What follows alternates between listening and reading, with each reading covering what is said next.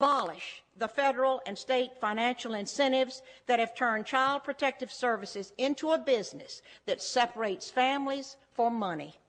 I have witnessed such injustice and harm brought to so many families that I am not sure if reform of the system is even possible. The system cannot be trusted. It does not serve the people. It obliterates families and children simply because it has the power to do so abolish the federal and state financial incentives that have turned child protective services into a business that separates families for money. I have witnessed such injustice and harm brought to so many families that I am not sure if reform of the system is even possible. The system cannot be trusted. It does not serve the people. It obliterates families and children simply because it has the power to do so. Good evening and welcome to Rescue the Fosters. I am Gino, your host, and next to me and below Danielle is Sylvia. This is so weird when we have four people. It, miss, it just totally confuses me. Anyway, we have Danielle and Sylvia, both co-founders and co-hosts of Rescue the Fosters. Ladies, how was your Christmas? It was great. I had fun times. You sure you don't want to? You sure you don't want to think about that, Danielle? That was kind of a quick answer. no, it was the best Christmas I've had in a very long time because awesome. of my family. That's mm-hmm. awesome. That's so good. How about you, Sylvia? Oh, it was amazing. Yeah. With family? Yep. With family. Yep. Yeah. Yeah. That's the way to do it. It's with family, isn't it? Yes. We didn't. there was no political arguments, no religious arguments. It was just good old fashioned fun. Yep, good times. yeah. Good times. and we have returning. We have returning. Uh, I'm gonna just call him a host. What the heck? He's gonna be here yep. every Tuesday night. I know exactly. it, it touches. It touches his heart. You can tell. Danielle, would you like to introduce our co-host? Sure. I'm gonna keep it quick because everybody in the world knows Tom Althouse. So he's our he's our good friend and he was groomed by the cabal to do some crazy stuff and chose the right path. So, because he chose the right path, they decided to steal his screenplay, The Immortals, and turn it into all sorts of different movies, movies, one of them being The Matrix. So, we are here to expose all sorts of fun things coming out of Hollywood and all of the Jezebel activity going on in his life and our lives. So, here we are. Awesome. Tom, I, I, am a little disappointed. I thought you were going to forget to unmute, and then we were going to disqualify you as a co-host at that point. No, I don't want to be disqualified. I'm, I'm ready to run. We would never disqualify Tom. Never. He's too good of a man. Thank you. Tom, how yeah. are you? How was how was your Christmas, sir? It was great. We we went to the OK Corral. Everybody got extra bullets, and then we just shot it out and celebrated Christmas. It was great. Good good times. Everyone was still standing, open presents. Good times. Yeah. Awesome. So we think we have this figured out, this whole sharing the screen thing, because it wasn't working the last time we got together. So hopefully that'll work. And Tom is going to have free reign again of the screen. And who knows where we go? This this might go 30 minutes. It might go five hours. Whatever Tom wants to do, it's in his control. nice, nice. Well, I'd love to. I'd like to stress something that I never really got to last time because we were. I was just getting going off on the tangents. But um, child services. Why don't we address child services yes. first? I mean, okay. look at the tactics they do, and I love that intro you did because it's so perfectly worded what the lady is saying. and it's like they do. They they are free range gangsters. That's why I dress like a gangster today. And it's like they just they just mm-hmm. go off and they're they're linked to what we said FBI, Congress people, and uh, agencies, and they're all linked. And so and they do whatever they damn well please. So mm-hmm. one of the examples I have here is in my situation when they went to get rid of me like i said um, i went to a, um, a, therapist to get a clean bill of health. I wanted to have something to protect myself from being hauled off on 302s right? So here i am going to a counseling service to show that i'm not what they claim the other side's claiming right? It's a protection move. Mm-hmm. so i mm-hmm. get a safety plan that says like you know i'll never harm my son or anything else. I love life I get a diagnosis, PTSD over losing my kids, but nothing else, nothing what the other side has said. And the therapist even said, you know, there's no way they can claim paranoid schizophrenic, things like that. It's a Hollywood term. You're not any of them. This will prove you're not. Um, there was also um, a situation where my sister, working for the congressman, wanted to know where I was and who I was working with. the therapist I went to first to get this clean bill of health registered, two days of sessions, said, you know, tremendous empathy, that you're a gifted genius, that, you know, PTSD only, and you see the world through rose colored glasses where you think everybody has a good heart at the center. Nothing wrong with that. So she was contacted after that was done and by my sister and the congressman and warned off from writing the report after I had gone. Incredible? So we have a taped conversation with that therapist, Ann Gluck, where she said that she was afraid on the tape, afraid to make the report she did, quote did not want happening to her family what happened to me and mine. A therapist wow. afraid to write the report after you paid her a couple grand. Is that incredible? And did all the testing. And wow. so I coaxed her on the recorded call to do the right thing, do the ethical thing, and do her job. So she wrote the report. And it says all the things I told you about tremendous empathy, everything else. So that's, I think, very, very important to establish the groundwork here as we talk about child services, this aspect of it. I want to make sure this is clear. So here is an original. I'm just going to hold this up. Original copy. And on there is exactly what I said. I know it's small, but Ann Gluck, and I'm not going to show her address and everything. I don't care. You know, there's no hiding from all this. And uh, she signs it at the bottom. And this my sister tore up. And as I said, let's go back to the big ringer here. Uh, Game of Thrones. Game of Thrones is commissioned by HBO and Warner Brothers for J.R.R. Martin, whatever, to write. He was just like an in-house employee who was told to write Game of Thrones with a team of writers, but he got credit for it. And in it, he stuck everything, including the redheaded queen who tears up the documents. Incredible. And King Tomlin, oh my gosh, who committed suicide because he's too good. And this basically says I'm too good. So on here's all the testing. Anyway, so Anne, and I get don't forget Danny. Danny, right? They knew we'd be interacting, so they have Danny and Jon Snow. Now my name was Tom Summers. See, my dad's Come name on. Tom, my brother's name. I am not kidding you. Tom. They couldn't do better than Tom that. Snow. Isn't that crazy? I know. Is this seriously? And then he falls for Danny, and they become like this power couple in Game of Thrones. And then they have Jon Snow kill Danny at the end, right? Because Danny gets all these ideas of wanting to rule and ride dragons. So it's just incredible when you look at what they have there, right? And they say Jon Snow has the integrity so much that he's never going to have success. Exactly what the honeypot wife had said to me you're too good, right? Isn't that incredible? Yeah. Yeah. So it's all there. Now, the other diagnosis after that. So this is, keep in mind, this isn't going because I've been ordered to and, oh, there's something wrong with Tom. This is Tom, myself protecting myself with documents to show I'm in um, good, good health and actually gifted, right? And not a threat to anybody. So this is protection I'm going for, right? Mm-hmm. First Right. one's afraid to do it, right? And keep in mind with uh, Warner Brothers, they had pushed back these kind of documents saying, we're not going to put this on, we're not going to look at it. And then told the court I never showed these.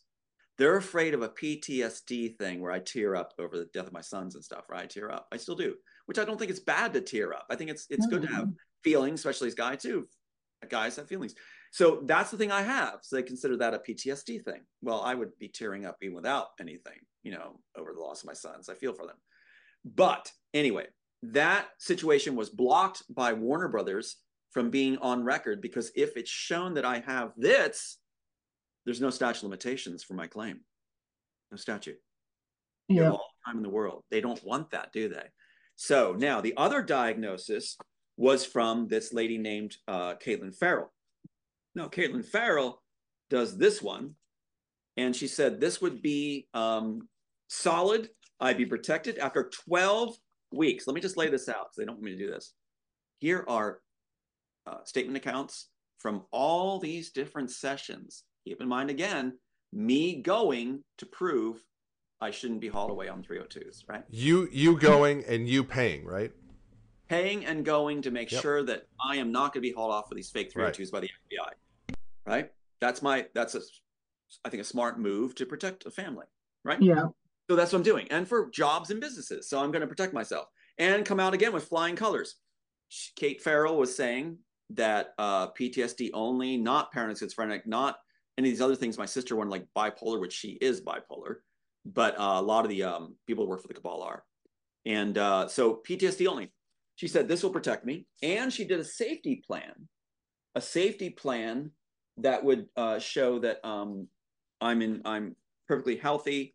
There's nothing wrong with me and I love life. Therefore, I cannot be hauled off and said that I was some kind of mass murderer or something, right?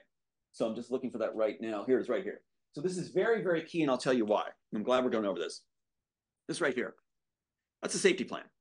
Now, it's the last thing we did, right? After 12 sessions, she suggested, Caitlin Farrell suggested, you know, hey, why don't we do a safety plan? It'll give you extra protection. Just fill out this plan that says you would never harm, you know, and reason you'd never harm anybody is I love my son, I love life. It's on here. Now, do you see the black marks on it?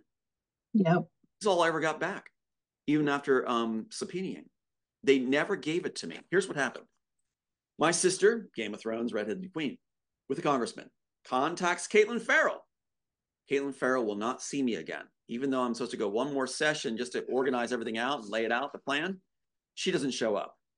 Next time I go back, she doesn't show up. Next time I go back, they try to arrest me for criminal trespassing. I had an appointment. They send all these police at me. Wait a minute. Time, time, time out, Tom. Time out. You, I know. It sounds like I know. Go ahead. Follow Okay. up. You had an appointment. Like you literally, they gave you a little card, probably with the appointment time and date on it, correct? Or they sent you a text message or email, or whatever. Both. And and and you go to your scheduled appointment, and they try to arrest you for Yep, trespassing. Yep, they said I was agitated and criminal trespassing. I was there to pay the bill and meet God. for the last. I didn't even see Caitlin Farrell after that last session where we did all this stuff, and I had one more appointment. Never saw her again. They they made that's one of the rules of being approached is you never talk to the person again, but you get your rewards. She got vacations. She got a brand new Mhm. website done for them all. She got promoted as top person, but never spoke to me again. In fact, when I went for the appointment, uh, I heard her screaming in the next room because she knew she had done wrong, but she would not come see me. I'm like, what? So I had no idea what's going on. I'm joking with everybody and like that. Next thing, the police show up. Five police armed, ready for criminal trespassing, which is a Pat Robertson move.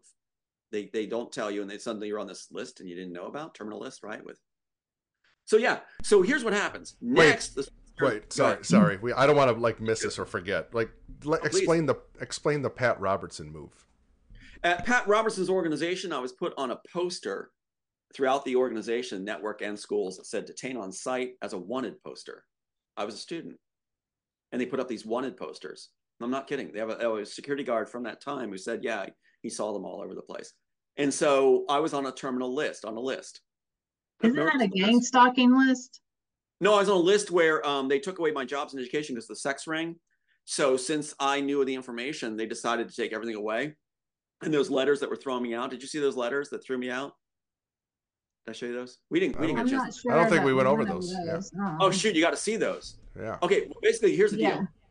There's a letter from um, the uh, president of the school, right? I was like a student. I was being groomed to be the face of Christian Coalition. I was excelling in projects, news site, you name it. I was doing it all.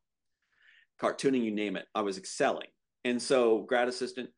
And in overnight, it was all changed. There was a meeting where I was told to share everything that happened on the trip with a gay gay professor, dean, and uh, they only the pen only moved when I talked about what he said about Robertson's organization. It didn't move when I was talking about the assault, roofie assault. So it was obvious this wasn't for my benefit. This was for them. They promised me I could keep my jobs and education. I did the only thing I could do, and everything was taken away right away. Now, what's interesting is there's a uh, law dean named Herb Titus. He was dean of law. Um, he was asked as number two of the organization, what should we do with Tom Althouse? You know, he was sexually assaulted. What should we do? And they said, well, if, if nothing comes of it, there's no smoke, there's no fire. So just let it be. That's what Titus said to the uh, president of the school, just let it be. Since he said that, when it came to this uh, organization trial where they had it all controlled, you know, their own attorneys, uh, Mhm. the judge made a ruling that anybody who was uh, faculty couldn't bind the university with testimony, but an administrator could. So that made Titus could bind them. So Pat Robertson, the next day after the ruling, forced res- resignation, forced Titus to resign, and promised him higher salary and better rewards, but he just was not going to be in position or in office anymore until my trial was done. So he wouldn't be able to testify, see, on what he said. So he sued mm-hmm. them. So they had an information meeting on him, and Robertson promised he would be able to keep his jobs, like in my meeting, and terminated him three days later, as they did with me. So now a letter was written to me by the same participants that were waiting in the next room when I was in this meeting with the president and this guy. And uh, they wrote a letter to me, and they wrote a letter to Harry Sova, the gay professor, part of the sex ring dean that took me on the trip alone in his motorhome, right? The letter to me says that you can't you can't question elders and that they're God's authority on earth for me, and that um, you know that my education's over because I only had first of all I only had orals and comps to have my master's degree communications. That's all I had. All I do was take my test, A student, right? In a school where you had a 50% attrition rate, 50% dropouts, they couldn't handle the load. So I had multiple activities. I was acing it. I was being groomed to be a face of Christian Coalition, and I only have orals and comps to go. So what they do is they go like this in the letter. They go, okay, uh, we're going to say your current uh, semester doesn't exist, striking it from the record. All I have is finals to go. And then they're going to, since you're out of term, you can't re-enroll. To, you have to, we're not going to let you re-enroll for the next term. So you're two terms, two terms out. You have to be two terms out for your education to be stopped. And so they made me in one night two terms out. Incredible. Scumbags. So the guy who wrote the letter to me, he said that all the participants' signatories carefully crafted that letter and that I knew what it means, know what it means that it's over. They had all these meetings. So now what they didn't want me to know was that Sova, Harry Sova, had a letter crafted to him at the same time by the same guys. I got a hold of that letter. That letter says you're wrong for what you did. You shouldn't have taken the student alone. You're a repeat offender, all this stuff. And uh, don't keep stop trashing him and talking about him because it's not going to help your situation. And uh, we shouldn't usually get counseling because he shared about the sex ring. See? So I got both letters written oh, by nice. the same people at the same time. So I was a problem. That's why they took the screenplay, Whispering Through Art, and the sex ring is in the screenplay, right? With the agents helping. So keep in mind that's the same time I got the FBI card that said, please extend every courtesy when I met uh, Bob Walsh and the FBI heads took me to dinner. I did America's Most Wanted season premiere. So yeah. So what you have is uh, these letters being crafted, and then Pat Robertson writing one to my honeypot wife at the time, not to me, saying that you know he'd stake his life, that Sova's not gay, that no other no other witnesses. Well, they just wrote a letter saying that he was, and that he was repeat offender and everything else. So it was Robertson at the top controlling what was happening. So I was supposed to be destroyed, and he was connected to Disney, and that's how my work ends up at Disney and Universal is through his top professors was a couple, uh, Ned and Judy Nikovich, and we saw the letterhead of those submissions. How, how they, were they? How were they connected to Disney? Through um, Robertson has an agreement with Eisner. No, Robertson has agreement with Disney through uh, a man named David Gyertson. Now, David Gyertson is Robertson's top PR person. Mm-hmm. He does uh, connections and consulting for Disney and out in Burbank and everything else. And so that's Robertson's connection to Disney. In fact, Sova, who took me in the motorhome and abused me on the motorhome, as a reward for me being squelched, all these professors involved in this got a free trip by Michael Eisner to Disney World in Sova's motorhome. A week's stay. Hmm. Celebration for me going down. And this is all under Pat Robertson's watch. Yes, Pat Robertson has that connection. He wants to be a Hollywood star. So Hollywood with um, Disney are completely connected. I mean, Disney with uh, Robertson's group, Religious Right, we're completely connected. So when you think of Walt Disney, think of the Religious Right. They're one animal. So they trade sexual predators back and forth. And that's same with Jerry Falwell's University. That's where Sova ended up in the communication department. So when you really look under the skin of all this, you see a pattern forming. And that's why I'm working on the playbook. But here's the deal my sister shreds both diagnoses, right? And keep in mind, she had said on the phone one time, she said um, that she really screwed up. And I had a Disney contact on tape, on phone, saying, Your sister was bought with uh, through threats and great rewards. She told me it's on tape. So Disney bought her and the FBI. So what they did was um, they did a 302. Now they used my very therapist, who's not supposed to talk to anybody, right? But they had the letterhead from the diagnosis. So from these documents they ha- that I gave, that diagnosis they saw, they knew exactly who to contact. It's illegal. You can't do that. Keep in mind, my sister is an unlicensed elementary school counselor, but Fitzpatrick put her in the position of being president of school psychologists for Pennsylvania and top school psychologist for Pennsylvania to give her the clout and authority, even though she's unlicensed, to sway illegally therapists for your. Okay. This right. is a great point. So how many times have we heard that it goes back to the counselor, therapist, psychologist, psychiatrist, in every single kidnapping case? That's the first point. Second point, unlicensed always end up somehow at the CEO positions where they can be bought and paid for, where they are used at the top to cover up or turn their heads or look this way or that way. It has nothing to do with their education or how smart they are. Mm-hmm. It only has to do with how corrupt they can be. That's and right. so many positions, CEO positions, they are unqualified, unlicensed people that are at the helms of dictating people's lives. Exactly. And the reward system, apply that to Danny. So what you Yeah. have important points where what was my sister bragging about? She had maid service in a mansion. Uh, her husband was unemployed. She's an unlicensed elementary school counselor. That's the bottom rung of pay scale in the Mhm. psych field. That's the bottom pit bottom of the pay scale. So how is she affording maid service, a mansion, trips to London, San Diego, New York, all in the same year in the Caribbean? How has she got all this drinking she does, and um, uh, ending up at the White House at black tie dinners with engraved invitations? These positions that were given to her, and bragging that she's going to get the most. Her husband bragging with her that she's going to get the most expensive range and a remodeled kitchen. They always talk about remodeled kitchens, right? And and that bigger rewards were coming than even the being mentioned on the floor of Congress. Can I share screen now? Okay, It's all yours. screen. Okay, let's go. Uh, okay, here we go. All right, let's take a look at some of these rewards real quick. Okay, I want to show you. Just I'm glad we're covering it this way so we can hit this home. Here is my sister's picture on the floor of Congress by Brian Fitzpatrick, lifelong FBI operative that was sent to Ukraine to destabilize it. Tom, it stopped sharing. It's not sharing. Of course it did. Of course it did. All right. Did it share for a second? It I did for a it. second. Yeah, you guys see it? gonna It's not. I see it. Okay. Okay. Well, Hopefully the- The audience Yeah. cannot see it, and neither can I.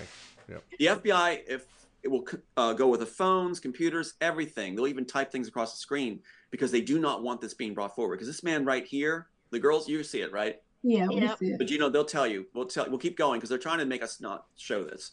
I guarantee you. I've been told by the FBI. I can never take a stop. picture of it. Take a picture. You're so smart, sir.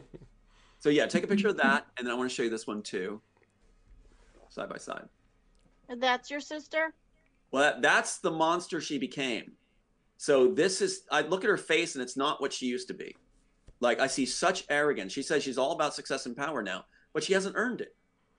So mm-hmm. that's what they do. They take the lowest of the rung, right? Yep. Elementary school counselor, unlicensed, and they give them all these puffed up rewards, and they do dinners where they introduce they introduce her around to all these people, make her feel like she's up and coming, that she matters, quote, and suddenly they become this super arrogant out of, with laziness. They Yeah. always, and then they'll do like big articles about them in magazines Yep. and all sorts of The things. good They- citizen articles. yeah, and then they make them feel as though they are the best in the nation. Yes, and, and and then the the club, the secret cabal club, goes to Yes. those particular individuals only because they can be bought and paid for, and then they move them around from position to position to position. That's right. And they never want to go back to real legitimate jobs and Right. work because they're so spoiled now. They, she's got the easiest life in the world. So she, she's a spokesperson for CNN, owned by Warner Brothers. She also was Sandy Hook, Sandy Hook spokesperson, which we can all get going on that sometime. So yeah, so she was brought in for the cabal's purposes, and she sold out. So they call her the redheaded queen. They call her the redheaded queen. That's why in Game of Thrones she became the redheaded queen. Hmm. All about her tearing up papers. See. G- Gino, do y'all see it now? Uh, I've got the screen working now for some reason. I got it. It was hidden. They'll in behind and out something you. They'll they'll in So and out now- you. Now If it's you point working. it out to them. Yeah, if you point it out to them, they give up after a while. Persistence maybe. key with the FBI. So Yeah, here you go. We're, we're seeing it. Okay, so see that that's not the face I remember of my sister. Okay. You know, That's not her. That's that's what she's become. Hmm. You see the arrogance, even that furry Yeah. shot. Kind of, kind of, arrogance. yeah, kind, kind of smug. smirk. Yeah, Mhm. like I'm better than you all the way body language, right? Right. Yeah. Yeah. So, and look at the red dress here. See the red dress? This is the day after the 302 attempt failed. They still rewarded her on the floor of Congress. Why is she on the floor of Congress? She hasn't done anything. So, yeah. So there you That's go. what they always do. Isn't that something? And So, then their uh, the other thing I want to say is their pay never matches their actual work. And they'll pay in cash often too, Dan. Yeah. That's what they say. The FBI brags about paying in cash. And just for the record here, Fitzpatrick was the one that was sent to, to Ukraine to destroy the career of Viktor Shokin, who's the Ukrainian prosecutor general, in 2014 to pave the way for the Pentagon to own the Ukraine and do Whoa. biolabs. See, here's the man that was brought. Now they're all pinning it on Biden, but it was the FBI using Biden as a puppet.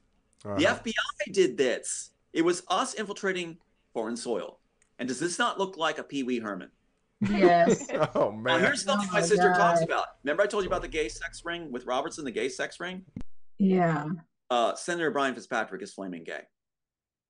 He's not married. And did I did I tell you what he sounds like when he calls on the phone, like about his town hall meetings? This is this is Brian Fitzpatrick. Ready? This is his voice. Listen to this. I'm not trying to pick on gay people. This is militant gay. This is bad gay. Now watch what he does. This is what he sounds like. Hi, this is Brian Fitzpatrick. I'd like to invite you all to our new town meeting coming up on Monday. And if you'd like to come, that face, that voice, I mean, my God. Do you want to be any clearer? Look at the little face there. This guy's saying, boys, I like boys. It's like, there it is right there. So this guy is the one that actually destabilized Ukraine, along with Trudeau's man working with the FBI. Wow. Isn't that something? And Yeah. that was twenty. You said it was 2014. 2014. Hmm, And that's when okay. the biolabs start going in. They hire Yeah. scientists to do it. Yep. Now watch this. The FBI. Let's now go back to the um, child service. I'm glad we're covering this. So FBI academies in Quantico, Virginia, the Marine base, right? Quantico, Virginia. This is important to know. The FBI has an academy there, right? Now Yeah. here's the guy that was used by Fitzpatrick to try to put me away on a false 302. Does this guy look like he has any brain cells at all? I mean, maybe he can get Lurch on the Addams family, and that's about it. But yeah, that's about it. But Wait, look at this time guy. out, Tom. He is uh, chief of police. Is that Chief right? of police for Warrington Township, where Okay. I was with my parents when I was caretaking my parents. And look at this. Look at these are the only two pictures you can find of him. Really, what's behind his head? Yellow FBI. brick road. Oh FBI yeah. yellow brick road. Now you know how you get that yellow brick. Look at this other flag here. He's proud of this. I'm a stooge for the FBI. Says Daniel. okay. Brainless. I have to say something. So I when I was um okay, when I was like under attack for a long time, um and Sylvia, you know my whole story coming out of Canton, Georgia with um Yeah. what's his name? Sheriff Reynolds. Yeah. Sheriff Reynolds went to the FBI Academy. So a lot of police officers and sheriffs and sheriff's deputies, well, especially sheriffs and police of chief, usually they come from FBI Academy. They're all bought and paid for by the FBI. That's Yeah. exactly right. They're the ones that are using this system with child services too. They're specifically using the child services. I'm looking for the one thing with the runners. If Where you are- look at um Sheriff Reynolds from Canton, Georgia, his lit his uh resume or his biography literally says FBI Academy. He was he came from there. So let's talk about that. Let's talk about the FBI Academy. That yellow brick we just saw, right? The yellow brick. How do you earn that yellow brick? You ready for this? This should get some guffaws, whatever that means. Look at these guys here. First of all, keep in mind you have to be selected by the FBI to have the honor of attending as a chief of police. Uh, what's the ethnic breakdown here? What do you see? Sure looks like a lot of white dudes. Like, A lot of A white lot of dudes. bald- how a how lot in of shape bald are they? How in shape? How in shape? Uh, looks like a bunch bad. of bunch of dad bods. About a bunch of beer jugglers, yeah. And look at the gait of the running. How fast do you think these guys are running? It's, it's- Not very fast. Not yeah, it's the baby step run. Right, baby step walk. This guy's like, oh, this is easy. So these guys are all selected by the FBI. Look at a nice ensemble there with the butt shorts. So these guys are all selected from the by the FBI to attend. What do you think are the qualifications to attend the uh, Quantico FBI Academy? Academy must be something. FBI must have high standards, right? So low what? low low IQ, first of all. mhm. What grade level? eight. Ninth. High Graduated school high school grad, I'd say. Yeah. Close, Gino. Go one less. R- really? Eleventh grade? A high school equivalency. No, come on. Yeah, you did. You flunked high school and you took an equivalency exam, and then you get selected by the FBI. They're looking for what? Stooges. Wait a minute, Sylvia, isn't that the same qualifications for a social worker? Yeah. Yeah. Pretty much. You just well, you do have to have a bachelor's, Gino. It can just Oh, be an that's right. Not these guys, ties though, huh? Now look at all these bought off goons by the FBI. And they're so proud that they put up their little brick behind their head. That's probably the greatest accomplishment of his life, besides Bozo showing up at his birthday party when he's 10. Yes, Oh, yeah. it's totally a reward system because these people come from probably not much of anything, and so when they're when they're boosted falsely and they start feeling like a hero, it's the hero complex. They make them feel like the best thing in the world, and then they want to keep going and going and going, mm-hmm. and they have no idea that what they're doing is actually evil. That's right. Yeah. I mean, this is a better picture right there. You're right, Danny. Now look, he gets to wear the big hat. See, gets his biggest hat, right? And right here, what's happening? We talked about reward system, right? Well, in Warrington Township, which deals with shoplifters, really, they have SWAT teams and SWAT helicopters now given to them after the 302 Oh. oh attempts. And the most expensive building in Warrington, they went from a office shared with the Parks Department to having this multi-million dollar, most expensive facility ever in Warrington Township, with facilities, also hotel facility rooms for the FBI, and child services Yeah. brought in, so they appear with them. Now, since they remember, I said the SWAT helicopters. So, what did this goon do with the SWAT helicopters after he gets them? Right after he gets the SWAT helicopters, what's he going to do with them? He's got the toys. Do you think he wants to use them? Oh, uh-huh. yeah. right? He wants to use them. So when the 302 attempt failed, my sister gets the reward ceremony on the floor of Congress, right, with her picture held up. But that's not all. They circle helicopters at my home for about what was it? Um, 25 minutes. They circled two helicopters. He showed off his force. Two helicopters circled my house right directly over my roof and hovered over it. It That's so what they did to Megan and you, right, Danny? Yep. Yeah, I- So Yep. that is the Several game times. stock list. that's the game they play, right? That's the game they that's play. game stock list. Yep. Now I'm looking right now for that footage, and um, I don't know if I'm going to find it right off the bat here at the top. But I'll, In- next time, maybe I'll show you just a little of that footage because you got to see just how they're right over your head. I mean, they I are. will tell you that a couple things when I was pregnant that happened to me on a daily basis every single day for the last month of my pregnancy up until the point he was born. And then it hasn't happened in a long time. And the house I'm living in right now, it hasn't happened until twice in the last month. Both times I was on the phone with Tom. Yep, they brought him back, didn't they? I keep hearing this Twice. same people over and over. This keeps happening, you know. And also in Game of, uh, sorry, in Man in the High Castle, also through Disney, connected to Disney, you have the one character saying the helicopters flying over when Juliana goes back to the um, present time where the Nazis win. There's they have helicopters flying over. Go, I I missed that. I forgot that sound. I forgot that sound. We hear it all the time, don't we? We also hear a very interesting sound, and this is it. Watch this.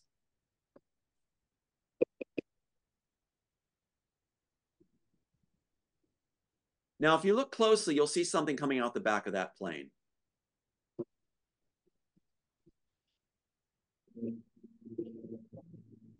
Like a spray flash. There's a spray trail. Let me get another one. Hold on. Let me just quickly do this. I think it's worth it. Wait, like a like a crop duster or a chemtrail or something? Like like North by Northwest with Cary Grant. Listen to the sound. There's Um, the spray coming out right there. Oh See the yeah, yeah. Oh yeah. Now, that's not for mosquitoes. That's not for making the crops grow. That is called now the FBI. I know an informant inside. You know what they call that? Have I told you what they call this? No, No. It's called spraying the roaches. Well, that's nice. And let me guess, Tom, where the roaches? We are the roaches. Okay, yeah, lucky Now, guess. this is all from the same night. They do this periodically, and then suddenly there's an outbreak of COVID. Watch this. Kid. Here's the other way. It's crop dusting. They come back and forth, hmm. back and forth with this high power buzzing your roof. One more. Sorry, one more. This is all the same night within minutes. And then suddenly people wearing masks again. See, it's going down that way now. Spraying there. Look how low it is. Oh my gosh, that's crazy.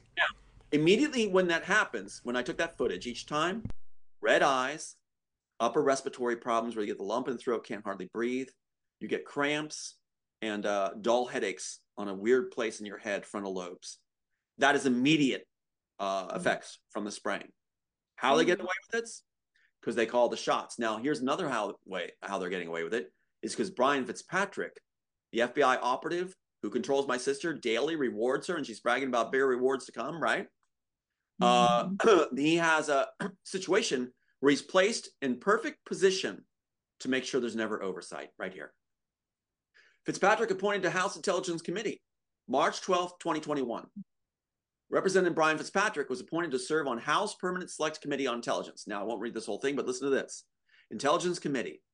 It's charged with the oversight of the United States intelligence community, which includes the intelligence, intelligence related activities of 17 agencies of the US government and military intelligence programs. The committee handles a range of issues, including cybersecurity. Now, do you understand why you're being interrupted? Yeah. Election hacking. Sound familiar? Election hacking Mhm. and growing threats from both state and non state actors. Intelligence is the first line of defense in protecting our country against threats and foreign adversaries. And uh, they appointed an F- lifelong FBI operative to be in charge of oversight of the agencies. That means what? They get away with everything. Yeah. Now, when Roseanne Barr just called me, these other people calling me, I have let them know this. So she said she's going to be talking to the top people too. We're spreading it around. We're getting people know. Get Fitzpatrick, the gay Pee Wee Herman, out of office.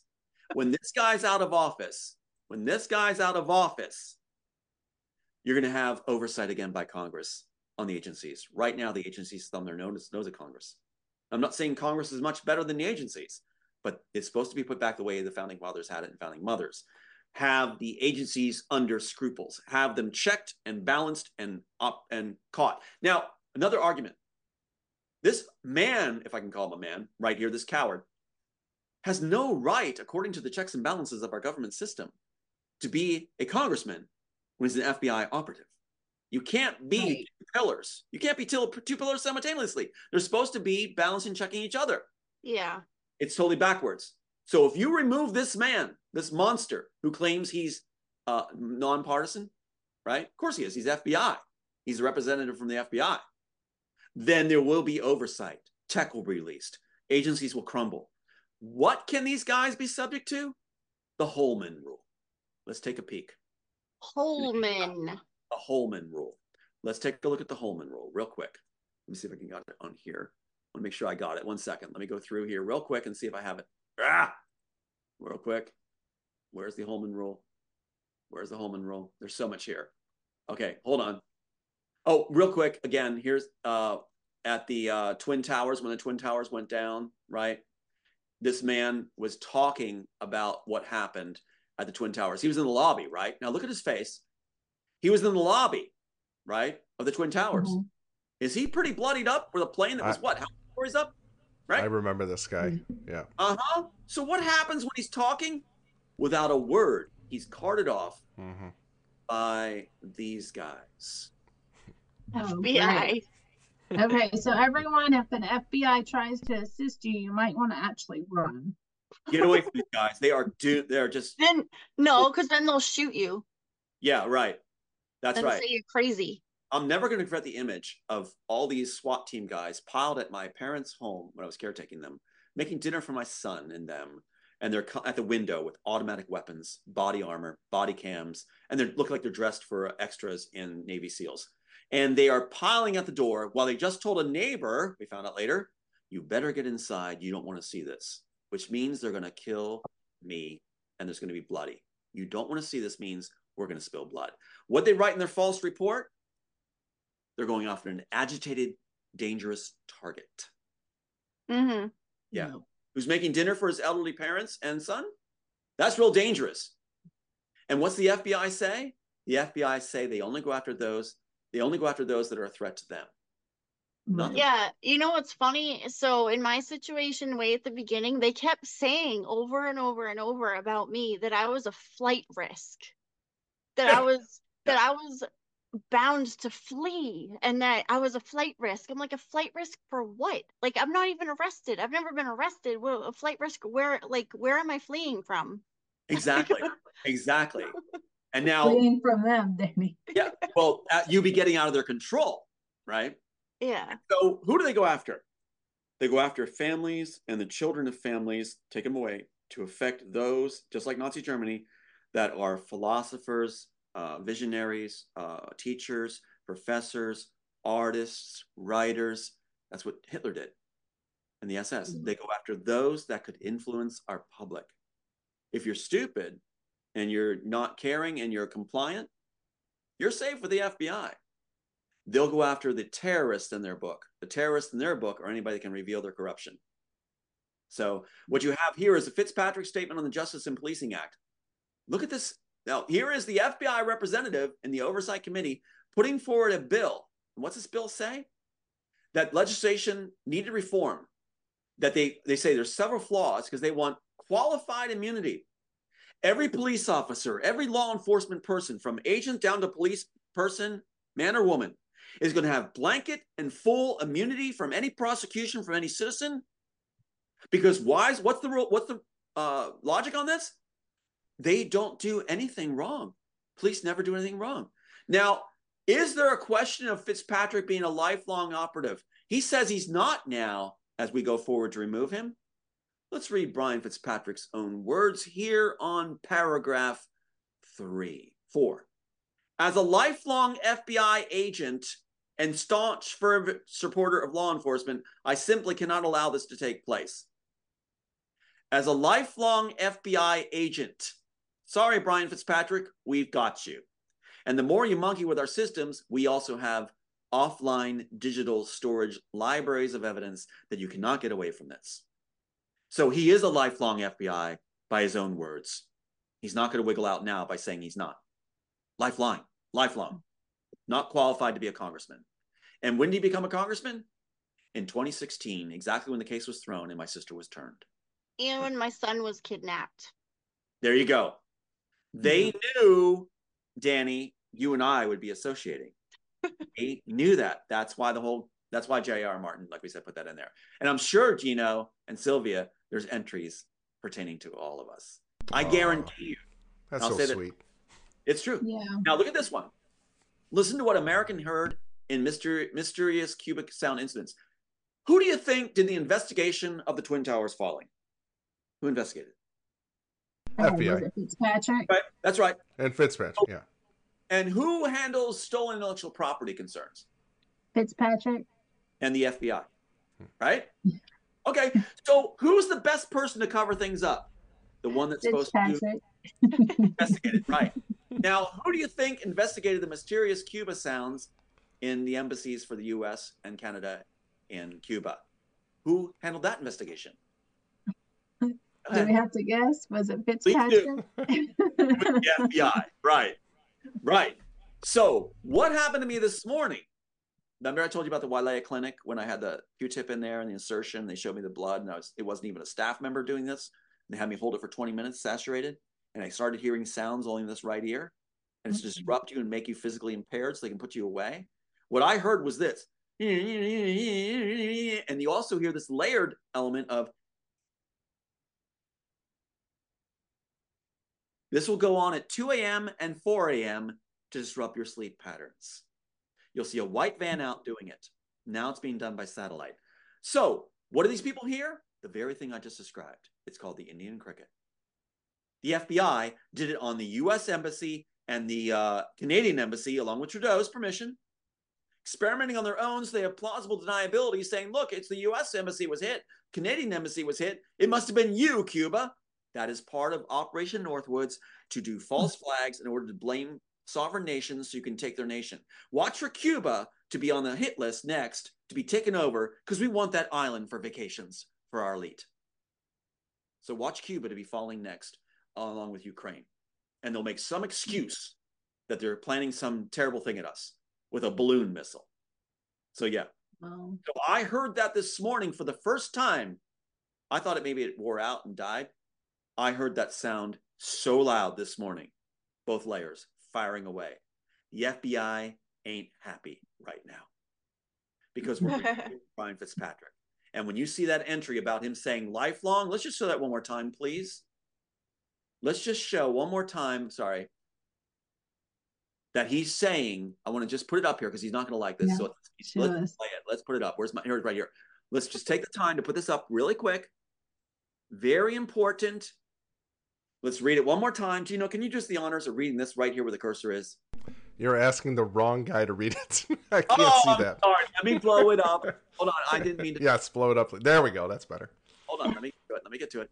Read this in honor of our dear friend, gay Pee Wee Herman. right there. I, I can't see your cursor. It won't show up.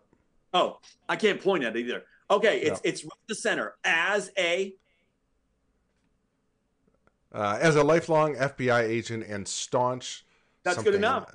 Yeah. as a lifelong. So I wanted your voice also to say it, so they can't say Yes. it's just me.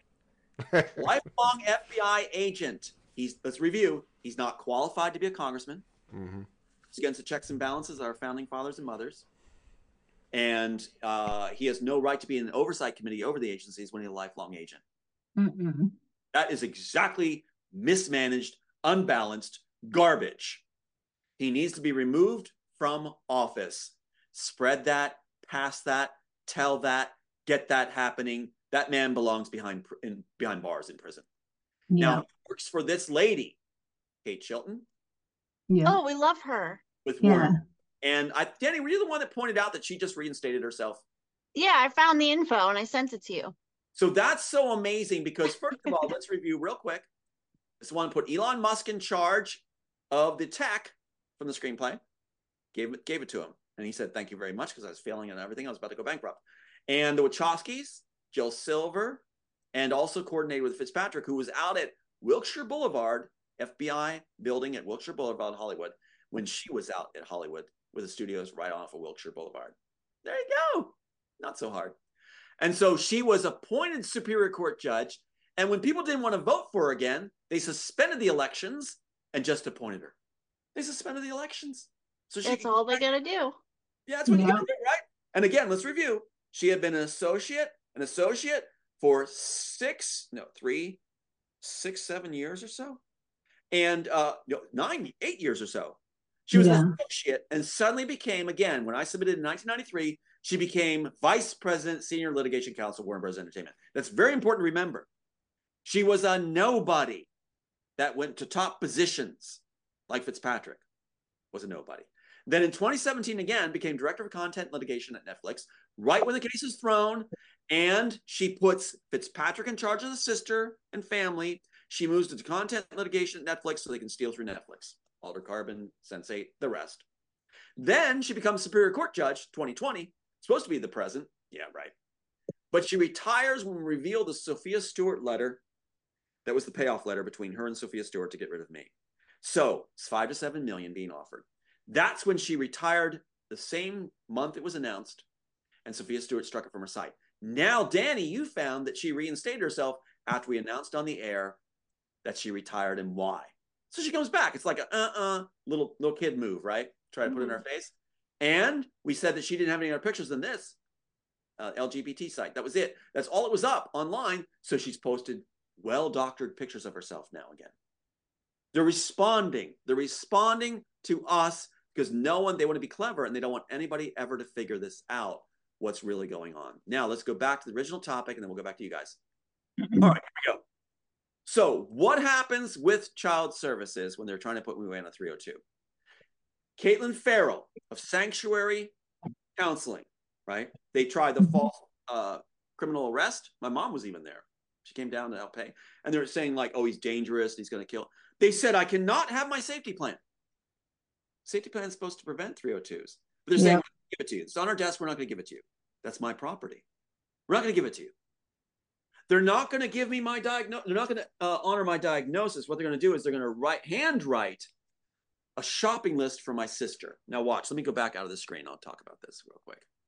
Hold these up. So, what they're doing is they're rewriting the records. They're going to do a handwritten um, uh, filing with whatever. Remember, remember Sova? I told you about. Did I you about Sova where the at the trial he was they took a lunch break when he was confessing everything, and they they said you weren't supposed to discuss the case. The, the attorneys bent over his shoulder during lunch and told him what to write. He came back and they they told the judge we have his letter he wants to read. He read exactly what they told him to write during lunch to refute the testimony he gave.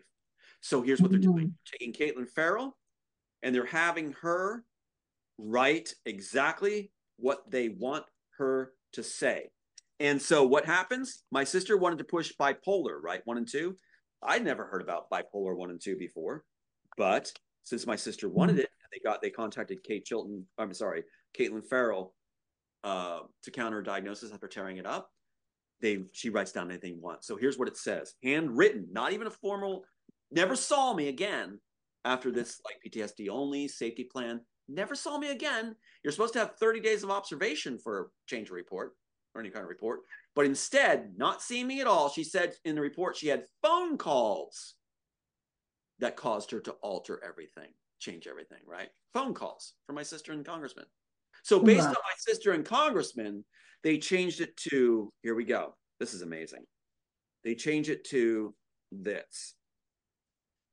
Um, oh, here we go. And I'm going to read what she handwritten. Handwritten? Is that a diagnosis? And what does it say? Post traumatic stress disorder, schizophrenia with paranoia and psychotic features.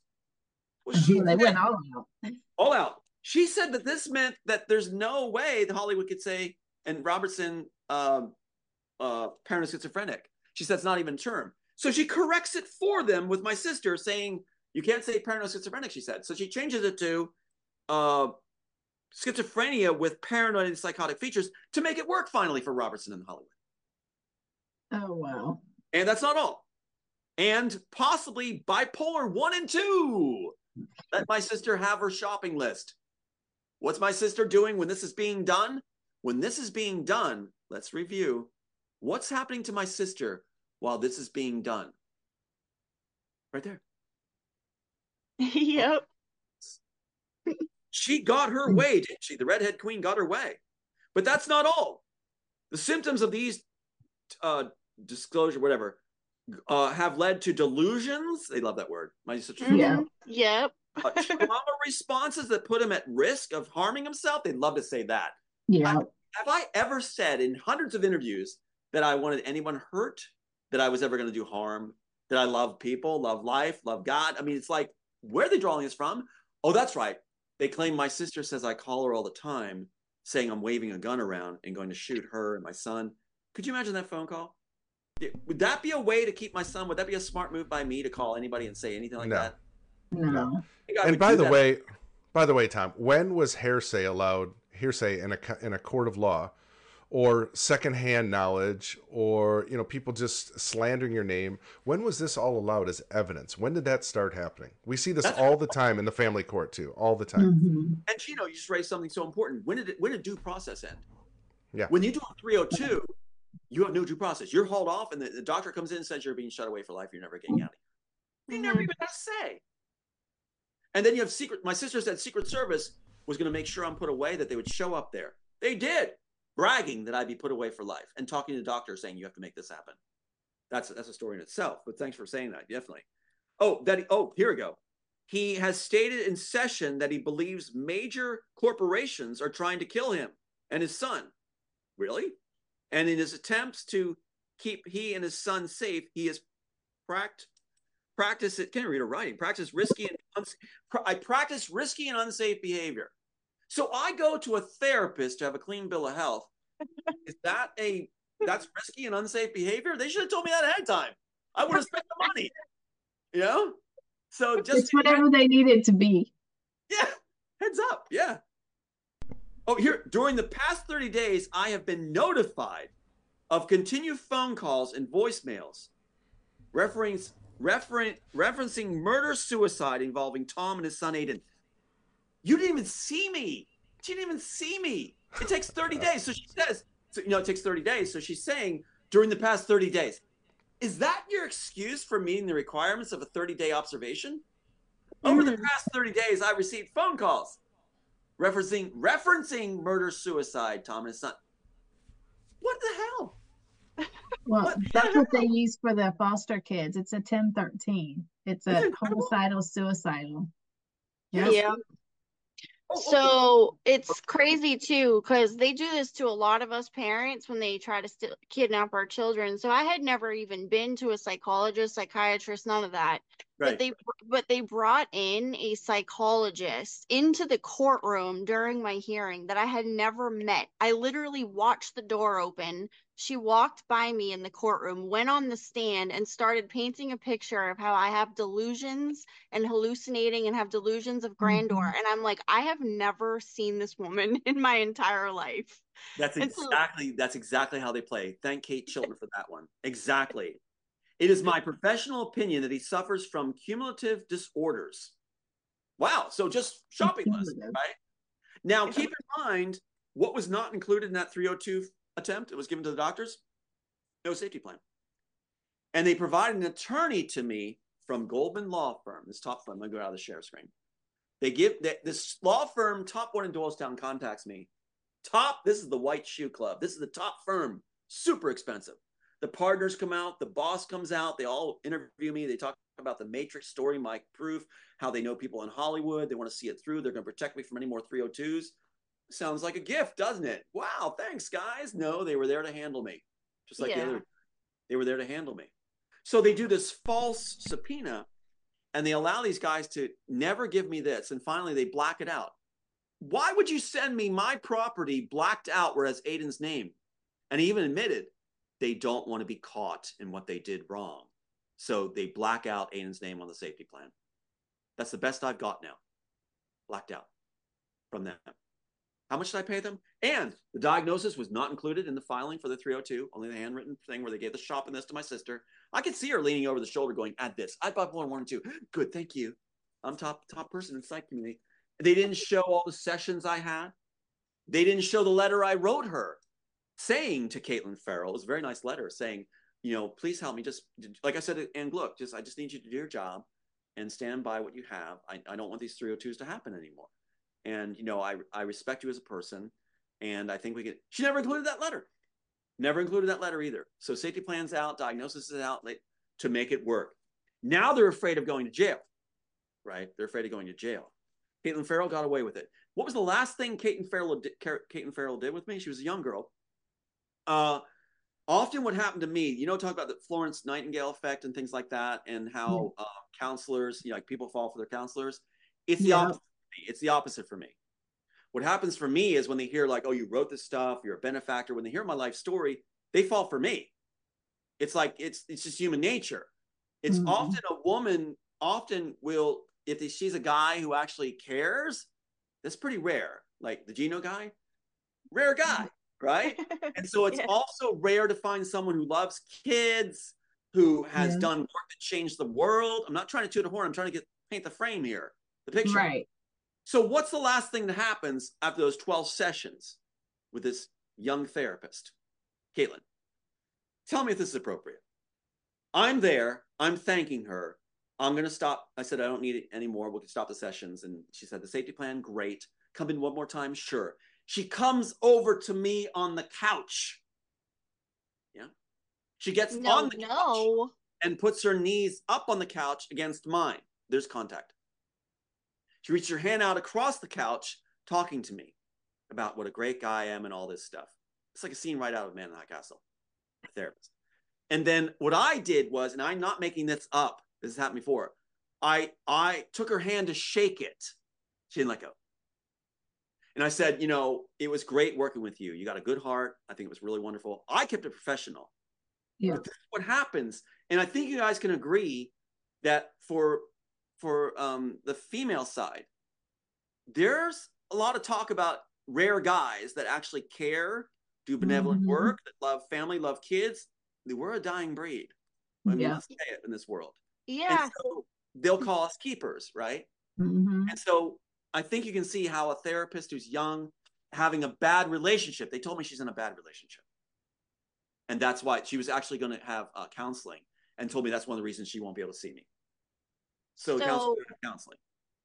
to be fair, um, real women that have real empathy and compassion and nurturing and want traditional values are also rare breeds. And Yes. so what they're mm-hmm. doing is that they're keeping the rare females away from the rare males and the controlling handler men are coming in and trying to abuse the females, and the controlling Jezebel females are coming in to abuse the men and keeping everybody separate from the people they're supposed to be with, is what's That- actually happening. So perfectly said. That's why I'm getting these calls again from controllers from way back that are female. Mm-hmm. robots. exactly. They are so afraid of power couples Yeah. that are the way God designed us to be faithful, devoted, loyal, that don't have all the problems that Hollywood tries to paint is part of every couple's uh, life.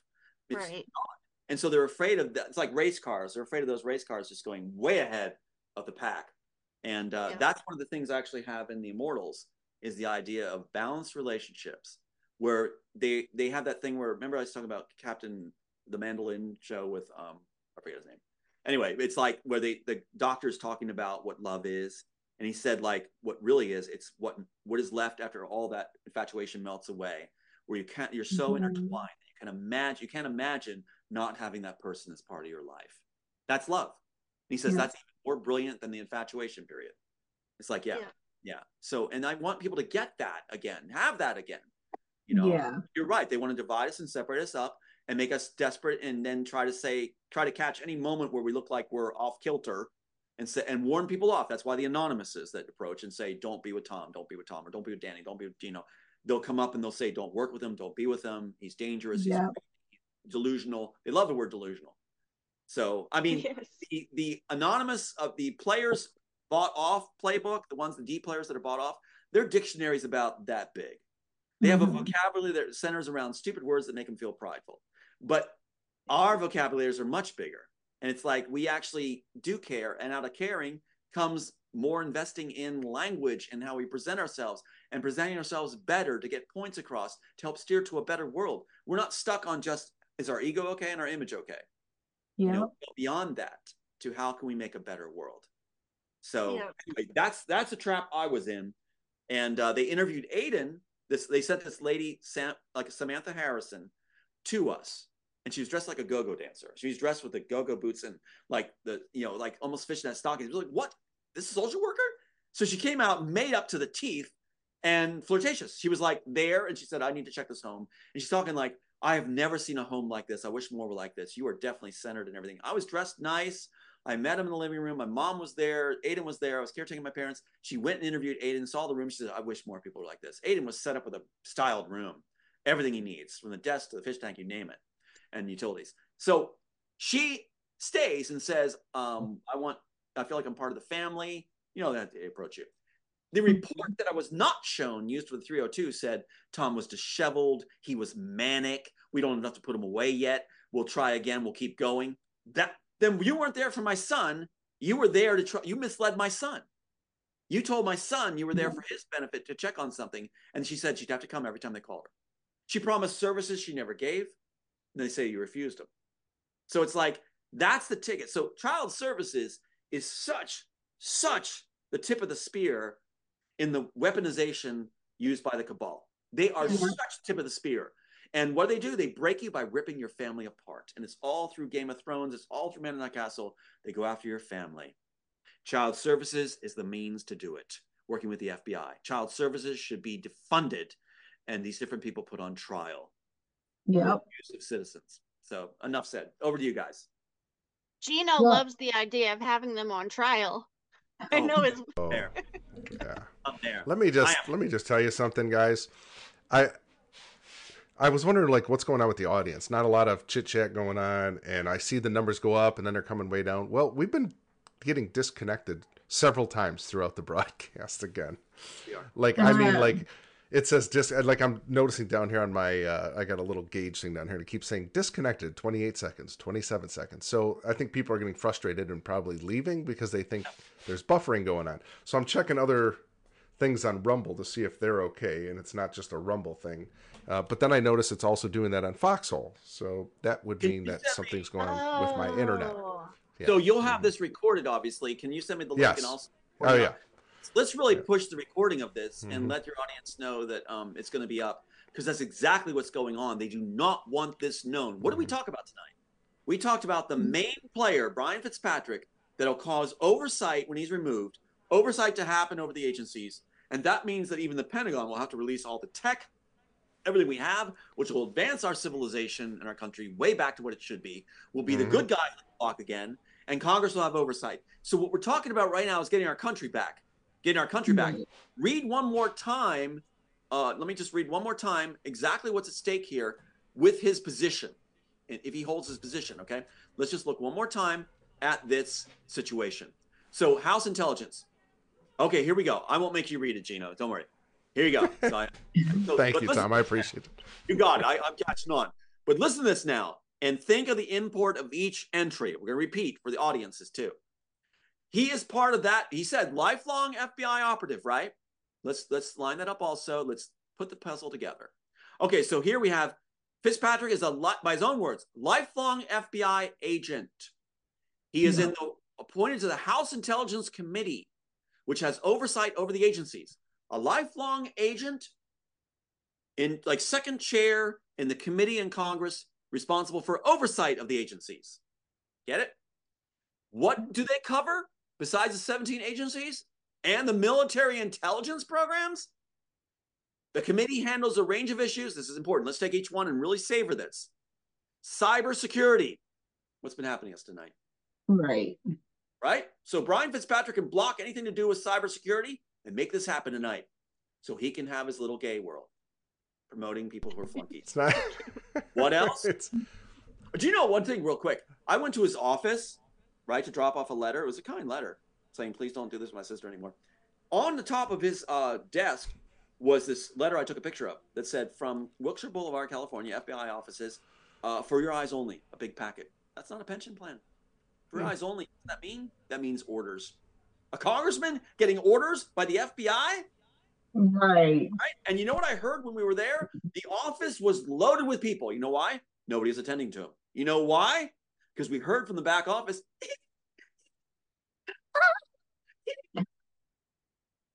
we heard them gay laughing in the back room. I kid you not. And that's exactly what it sounded like. You can't get a higher register. I'm trying, and it's making my sore, throat sore. So, yeah. But that's what we heard with the office packed. Brian and his buddy, butt buddy Matt back there going, That was Wasn't Another Congress member that just came out with a sex video, a gay sex video. I, I believe that just happened. You just gave me a great idea, feet. Sylvia. A great idea. Congress, if anybody has a sex video on Brian Fitzpatrick and Matt, his manager, please uh, make it public, but be, be Tag sensitive us. to our needs, not to see make us feel Yes. Okay, audio only, please. Okay, good, good. All right, thank you. So we just thanks, Sylvia. That's good. Just made me think of that. So yeah, oh my God, when that comes out, that'll be the worst rated video ever. Anyway, so yeah, do you have anything to say to Brian Fitzpatrick? yes, Brian, you failed in your family. They said you were the black sheep of the family. You sucked at everything you ever done. Let us have our country back. Let the innocent, the children, the elderly alone. Stop rewarding a failed sister and uh, let's actually tend to business, which means you are removed from office. Stop and uh, everything returns to normal. Where we can have our country back, our world stable, and you were never there. So thanks. Bye, Brian, buddy. Yeah, and work on your voice. You can have voice lessons if you actually want to be a man. All right. So yeah, thank you. Thanks, Danny. Hope that helps. So the committee handles a range of issues, including cybersecurity. So what's been happening tonight? They got that. Oh, cyber. well, it hasn't. It hasn't been very secure. There's been No, cyber okay. stuff going on, but it hasn't been very secure. So when Brian, Brian baby, Brian baby, when Brian baby, hey, you betcha, is no longer in position, back to being a janitor, not to insult janitors. Then we'll have internet back. Yeah, we'll get our internet back. Yep. Also, he's involved in what? Election hacking. Okay. Please, anybody, can this be any plainer than broad daylight on a sunny blue sky? Election hacking. That's pretty pretty pertinent, isn't it? So let's think of this. The main issues that are being just totally contested right now and are inflamed are the ones he's in charge of having oversight over. Hmm. Hmm. One million dollars. So, growing threats from both state and non-state actors. I'm an actor. Okay, that, that works really well. Yeah. Anyway, yeah, I am a performer. Anyway, so yeah, so then we have what else? Uh, against threats foreign adversaries. Um, oh, wait, what did this guy say? Leader McCarthy. McCarthy. Interesting.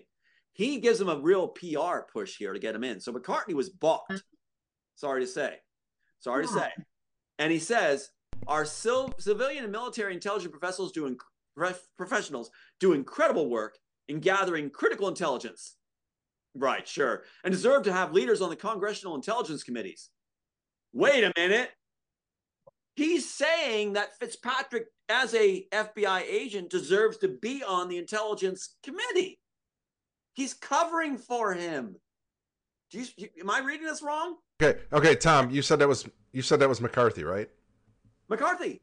Yeah. Okay, McCarthy just got booted from what the House? What uh, about um, two months ago now? I think it was month and a half. Yeah. Yeah, he was the Speaker of the House. Bye bye, and no one wanted him there anyway. Nope. And they gave him an ultimatum. They said, "Okay, you know what? You don't follow the plan, you're gone." Well, they booted him. Thank God. And now what are they doing? They're going after some of the agencies. Yeah, I know. Do the do, do the dance. Yeah. So it Good. is interesting that when was this written? This Wait, was uh 2021, March Wow, 12th, okay. 2021. Hey, something else. Something else that's interesting. Is it March twelfth, twenty twenty one? That's important, isn't it? Does it have to do with COVID or was that twenty twenty? Oh, No, that was 2020. Yeah. Okay. That, yeah, but but also here's the thing with McCarthy. There's a lot of allegations that he might be gay, Oh my God. Oh Yeah. my God. and he was living. He was living with. Um, oh gosh, what's that guy's name? It's going to escape me now. He was the guy for Fox, uh, Frank uh, Frank Lovett, uh, Love Luntz, Frank Luntz. That's his name, L U N T Z. And they were. It turns out they had an apartment together in D.C. Oh my God. So it makes sense that he'd be the one getting Mhm. Fitzpatrick into Yeah. this position and then covering for him. That's a cover statement, Mhm. isn't it? Yeah, I mean that's just you know that's that was the rumors, but I mean he definitely was living with Luntz, and Luntz was definitely gay. There's no doubt about that. So Yeah. Gay sex ring. interesting. Oh my God. That's amazing, Gino. And there he is making that cover statement. This is a stupid statement. So we deserve to have a guy infiltrating the intelligence committee. This is stupid. Who will match their level of dedication? This is. I know that Brian will be up to the task. Yeah, under ranking member Devin. New- Oh, oh, oh great. Play- Devin? Oh my God! What head of the Chinese? Wait, what? What? Hold it.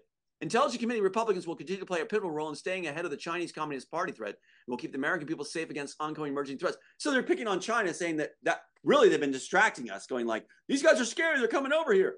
No, it's our own people that are scary. These guys are Right. scary. They're the ones that are scary. Oh, the oh, and fox is already in the hen house. who is? The fox is already Yeah, in the henhouse. you hen know house. it, girl. You know it, Dragon Rider.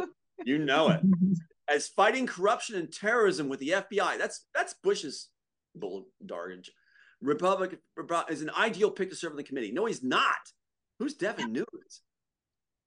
Oh my god! Devin- and then Wait, I thought Devin Dev- Nunes was uh Devin Nunes runs Truth Social now, but he was the senator or um, congressman from uh, California who was going after all the um, corrupt stuff that was going on during the Trump administration. He was trying to expose what the Democrats were doing, and some of the uh, rhino, some of the rhinos. D- Nunes is a good guy, as far as I can tell. Like he's Okay, he all was fighting the corruption in the FBI. he must have been uh, told to support him then because something's wrong here. Mm-hmm. If he's Yeah. supporting Brian Fitzpatrick, who's lifelong FBI in this Yeah, position, don't know. he might have been paid some donuts. Maybe. Yeah, Nuts. sprinkles. Yeah. Lots of them.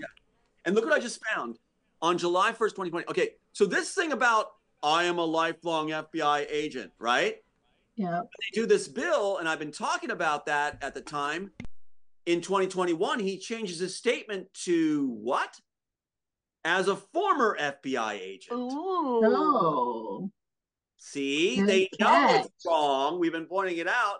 So he changes his statement, but uh, uh sorry, sorry, Bride Bubby, you We've already, already read it three or four Already it, times. dude. Lifeline, don't change that. That don't wash in the soup. Uh uh That floats. Yeah, in Incorruptible Guardian over on Foxhole said uh, Nunes is the one who ran to Trump to tell them they were spying on him. Yeah, he was the first one in. Okay, Remember when they right. were? Yeah. hmm So I'd love to have audiences take on this then too about um, what's going on. Why would he be supporting this completely corrupt situation? Or is he just said? Was he maybe he was just approached and said, "Make a statement." Just can you give us a statement just so we can put it in this thing? Okay, sure. Could could could be a setup too. Who knows? Could be a setup. Yeah, could be setting him up. Mhm. All right. Anyway, I'll drop out of this. Isn't that wild though? They changed this uh how they're late how he's labeling himself. Unbelievable. Whatever Yeah. suits them. right? Whatever suits them. Yep. Wow. Well, thanks And for they think, see, but all this. and they think there's no eyes on it. That's why they they know there's no oversight. There's no over, literally over. no- This is in everything. We see this in every agency. It doesn't matter which one it is. It's in CPS. It's in foster care. It's everywhere. No Do you know- oversight. When there's Yeah. when there's no is oversight, you can do what you want. You get away That's with right. everything. Correction. There is oversight. First of all, it's God. Yeah, there's that. And there's some intercessors on this planet that understand mm-hmm. what's going on and see it. So there's oversight. We like that. Amen, sister. Yeah, That's- get it. That's the best kind of oversight. Yeah. But let's get our committee back. Let's get these guys out because I feel like there's so many good, patriotic, faithful, intelligent, amazing people all across this country, and it's been taken out of our hands. And you know what they're going to claim? These goons, these these nerds that control our government and such. They're going to say that we were complicit, that we allowed it to happen. You didn't do anything. Yeah. Right. No one did anything. No one seemed to care. It's like, yeah, we're right here saying it while you're interrupting our flow. Well, it's Yeah. it's damned if you do, damned if you don't, because they're going to c- call you a J sixer then. Yeah, Like you yeah. can't. You, they they got you coming and going. That's that's the whole. That's right. point. They're gonna say, they're gonna Well, say, they think they have us coming and going. Mhm. I'm going to interject like Danny did now. That's right. That's right. Oh, yeah. they don't because I Right. was on the inside and just like you were saying, they control the narrative. And the way That's that they right. control the narrative is through the workers because they would they would tell us that we would have to write it a certain way. We'd have to write our notes a certain way. You were not allowed to put certain things in about the biological family, cannot talk good about them. You had to talk bad about the biological family. You had to talk good about the foster parent. You had to talk bad about the child. And if you didn't, they would delete your notes and they would make you rewrite it until you had it just like they wanted, or they'd write it in there. That's so right. this is how they control the narrative. Then they say the social workers are the Bible. Their word is the Bible. And everybody just believes it because like what you said, they're just they're just doing good. You know, nobody's paying attention. They're Same the Bible. Evidence in the court. What they do is they push it back at you, and Yep. they and they'll even say things like this. Well, she didn't know what she was doing when she wrote it, or he didn't know what she was doing when he wrote it. Yep. No, that we won't enter that. And they get to make up whatever they want. Like that one they created on me for the last entry with the courier banging on my door. And it said it was an email from the guy, uh, Victor Shokin, who was this hatchet firm. And it was to his own boss in the same office saying, Tom Althouse came up to me and uh, said in my ear, I'm to kill you, dot, dot, dot, really bad. And it's like, that's your evidence? It was like, that's not, you were in the hall screaming a hole at me and saying loser, like an idiot, like some childhood idiot on the playground. And it's like, you're to turn it into that? And it's like, and make it, that's your evidence? Your email to your boss guy in your own office is courier delivered as final Yeah. evidence? They're trying to Um, dangerous. Yeah. the other thing I, that just came to my head, Sylvia, is that because this is spiritual warfare and the dark side tends to know what people are, who people are and what they're going to do in advance. Um, they had you with ODD, oppositional Yeah. defiant disorder and this and that and all these other things and they were bullying you well they probably knew like your soul on a deeper level than you even knew at that point and they knew that you were going to do big things in the future so they were already setting the stage not just in the present when you were there but they wanted something on record to show later when you do big things they can go back to that and be like oh well she's crazy she's delusional she has Right. odd this and that Oh, and yeah. it's Oh, yeah, always tried that stuff. Yeah, is that yeah, exactly. They're building their case. Like, like they do with everybody, like they did with you, like they did with Tom, they did it with Yeah. me. They they they basically create their case. But Yeah. um and I asked for the records, but they didn't give it to me. I only Yeah. have one thing that they wrote me up on, and it was always medical error, which what um I was never even on the shift that the times that they wrote me up on, and they used the word delusional and hallucinate and burned out. Those Yeah. are the those are the words they use. Yep. Yeah. Seriously physically impaired. You just guys Yeah. it came to me while we were all talking, while you're all talking. it just came to me what we could do in this country too is something I never thought of before. And there needs to be an agency formed or some kind of um, independent group formed where you get your lives back. And it's like what happens is you go in and, and prove with different professionals that you are solid, grounded, caring. You know, basically, it's allowed to clean the slate of all the muck and garbage that the agencies have piled on, including child services. And so you have a different voice, a different place to go to to um, present yourself and establish facts apart from the gamemanship, apart from the monkey monkeying. And mm-hmm. I think mm-hmm. that'd be really cool if there's something formed like this, where I mean, sure, possibilities of corruption are everywhere, but I think there needs to be a different avenue apart from the grasp of these agencies that have gone rogue that we can actually reestablish clean slates. I mean, that's basically what it comes down to. Yeah. Trying to reunite our families is clean the slate of all the muck they piled onto us unjustly without any due process. Does that make any sense? Yeah. Yeah. Yeah. Like yeah I just don't know. I don't know. I, when this all gets cleaned up, and it's going to get cleaned up, I yeah. always call it aisle, aisle six. clean up in aisle yeah. six. It's going to get yeah. it's going to get taken care of. there is going to be oversight, and it's going to be we the people the way it's yes. supposed to be. We yeah. were always intended to be the oversight over our government, not right. the other way around. And right. so I think that's that's going to go forward for sure when justice comes and all this other stuff goes down.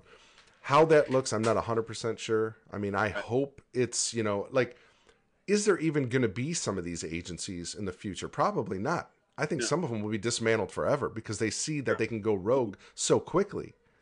Right. You just you just said something so important besides everything else that was important you said. Tom, everything I ever say is important.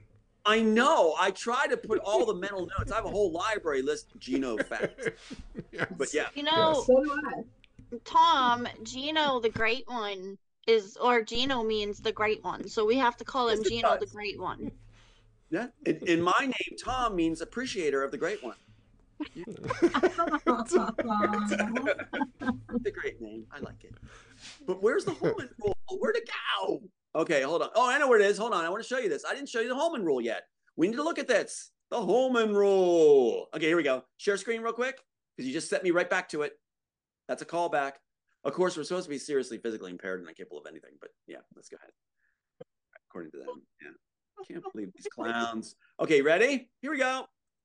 Here's the downfall of the agencies. Once Fitzpatrick, can you see it? Yeah.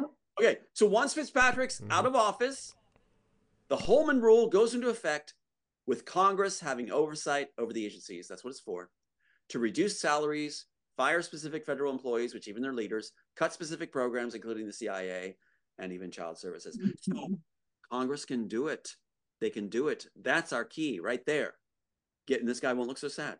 We're going to get rid of Brian Fitzpatrick, and then the Holman rule can be enacted without him blocking it. And then all that text going to be released by the Pentagon, which we actually have light speed technology now from reverse engineering, and they're letting it known. No, no brain, mm-hmm. nothing, nothing surprising about it. Can you imagine that we can be going to the stars right now? Right? Crazy. It's amazing. It's and like Star means, Trek. Remember yeah, when they used to beam, beam beam me up, Scotty? Like the same type of crap. Yeah. Yeah. Yeah. Yeah. Can you imagine doing a Star Trek episode where or film where Can we all dress like it? What's that? we can all dress like in costumes. Oh, you guys would look great in the officers' uniforms. Yeah, push that little go button. Yeah, but anyway, yeah. So what you have is that little star thing. It's supposed to be titanium or something. Anyway, you communicate with each other. But the thing is, like, yeah, if we had a Star Trek movie and they're talking about we have the facility, uh, we can go to the future and we can travel through time or travel to different starships and they have this character named Brian Fitzpatrick that comes in and says, "Oh no, you won't." End of movie. Roll credits. Yeah, I bet people would just love that film where we just don't yeah. go anywhere because the CIA and FBI decided that wouldn't be a good thing, including the Pentagon. Isn't it amazing? The Pentagon is actually isn't that a witch's kind of symbol? Pentagon. what the the pennant? The pentagram? No, that's Tom. Come on, the Colts don't use that symbol anywhere. I've never seen that. They don't. Oh. Actually, I have like Game of Thrones. Okay. I'm sure it's a coincidence. I'm sure. Yeah, I know. Well, that's that's a thing. I'm not sure. But yeah, yeah, these guys, yeah. Anyway, but yeah, they are keeping us from advancing because they they don't want to lose their power. Isn't that incredible? It's like mm-hmm. parents that are saying we're not going to give you the food, we're not going to give you the gifts, we're not going to take care of you because we don't want you becoming better than us. It's like, yeah. oh, really? Yeah, that we'd rather have you starve than and uh, stay in the Stone Age than because you might be better than us. You won't need us anymore. We won't get our jollies and our, and our gay parties. So, Right. right, yeah. I couldn't believe that when I was hearing him behind that closed doors. I was just, and the office was packed with a line waiting. hmm How long were they in there? Were you? uh Did you record it? No. What I did was I took a picture of the uh, for your eyes only thing. I didn't think Mhm. of that. Yeah. How did But you? when- how you did have you to get in his record everything, office? Tom. Because I, I was actually I had called and talked to his assistant Matt. I thought it was Brian on the phone. So here's what it was. I, I call up uh, Brian's office and I thought he answered because he knew our family from working with the sister and the brother and buying everybody off. Mhm. And so I hear this voice go, "Yes, can I help you, Brian uh, uh, Fitzpatrick's office?" I said, "Brian, is this, is this Brian Fitzpatrick?" No, this is Matt, his assistant. You sound exactly alike. I actually said. and uh, when I called too, like I got a secretary first before I talked to Matt, right? Because I asked to talk to Brian. And when I called the secretary, I said like, "This is Tom Althouse," and they didn't know. I didn't think they knew who I was. I said, "This is Tom Althouse." I need to talk to uh, leave a message for Brian Fitzpatrick as possible. She goes, "Is this a threat?" I'm like, what? Do you say to everybody that calls? Can you imagine Best Buy, the Geek Squad, Best Wow. Buy? It's like, yeah, I'm a Best Buy member. Is this a threat? No, I just wanted to have service on my computer because the FBI is messing with it. But you know, anyway, talk about paranoid. Yeah, Oh Yeah. my gosh. yeah, it's funny. Anyway, winding down. That's that topic. The, Winding the down. door was. The door was just open. You got to walk right in, though. Yeah, the door's open there. Hmm, Okay, so cool. they, they have a section like either the lobby section of their office, and they have the back room where they have their, I guess, their Mhm. party events. So yeah. Gosh, I don't even. That's so Yeah. sick to think about. I'm sorry. It's get grossed out. I just want to throw yeah, up. helicopters Yeah. and everything spraying. Yeah, Mhm. yeah. Oh, I wish Yeah. you had that footage of the helicopters. I do somewhere. I have it right here. I know I Listen, do. Where, Tom, Tom, I think I'm going to help you with that that desktop of yours. I don't know how you find anything on that desktop. it's, in order. it's got everything in order. It's like, yeah. Am I? Am I? Sure. Yeah. No. Yeah. Okay. No, but yeah. I- mean, it's actually kind of a timeline for the evidence, so it's kind of cool. But I know. Okay, I, I, So you have some kind of system going there that you understand. yeah, but I mean, I could put it in a folder and just go through timelining on the folder. That would work too. Yeah. But yeah, it needs some help. It's kind of Scooby. Yeah. Let's see here. Where's the? Well, I, I'm still looking. I'm still looking for the. Keep going though. I'm looking for the helicopters. Yeah, yeah, yeah. Go ahead. What Yeah, I would love to see that helicopters are we helicopter. talking about? They're military helicopters used by the SWAT team. Oh yeah. My Mhm. the sister ones got the that, rewards. um, Yeah. gang, the ones that gang stalk uh, people that are fighting the government. Yeah, Yeah, that but- happens to me. Mhm. Which uh, got- basically they can't deny if it happens to everybody that talks about it, right? Yeah, So it's the yeah. same. It's the same playbook, right? So Yeah, and what's interesting is that um it was happening to me a lot in Canton, Georgia, which is where the sheriff was that went that came from the FBI academy. So he has access to those helicopters and uses them when, when he was using them when I was trying to get Christian out of the jail that week. Yeah. So they definitely it's all connected. I'll try to find him for next time, and um, I'll play it because it's pretty amazing. It was early in the morning, and it was right after the 302 attempt. And what's interesting is they were actually used shooting the helicopter scene for Matrix 4 at the same time. So I think there was a tie-in with that. But it was the the goon guy from Warrington Township showing off his toys, and uh, I Wow. guess Brian called it. That plane, that plane crop dusting was crazy. Isn't that wild? That is like it's going back and forth. That was insane. And then you said immediately, like immediately. that people start turn getting red. sick. Yeah, I took pictures of it. My Oh eyes turned gosh, red. So you crazy. get like a lump, upper respiratory, hard to swallow, hard to talk. You get a dull headache in frontal lobes, and like a dull headache. It's really weird, very uh, spread, and um, you get cramps, like belly Wow. cramps. And things.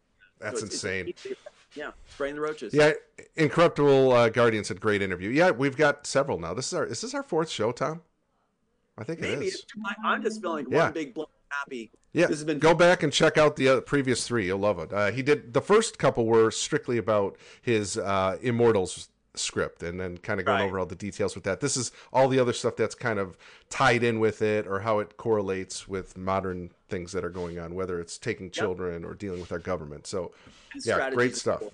We love Yeah. Tom. It's actually love Tom. it's all connected, all of it. All of it. Absolutely. exposing the corruption. Mhm. Yes.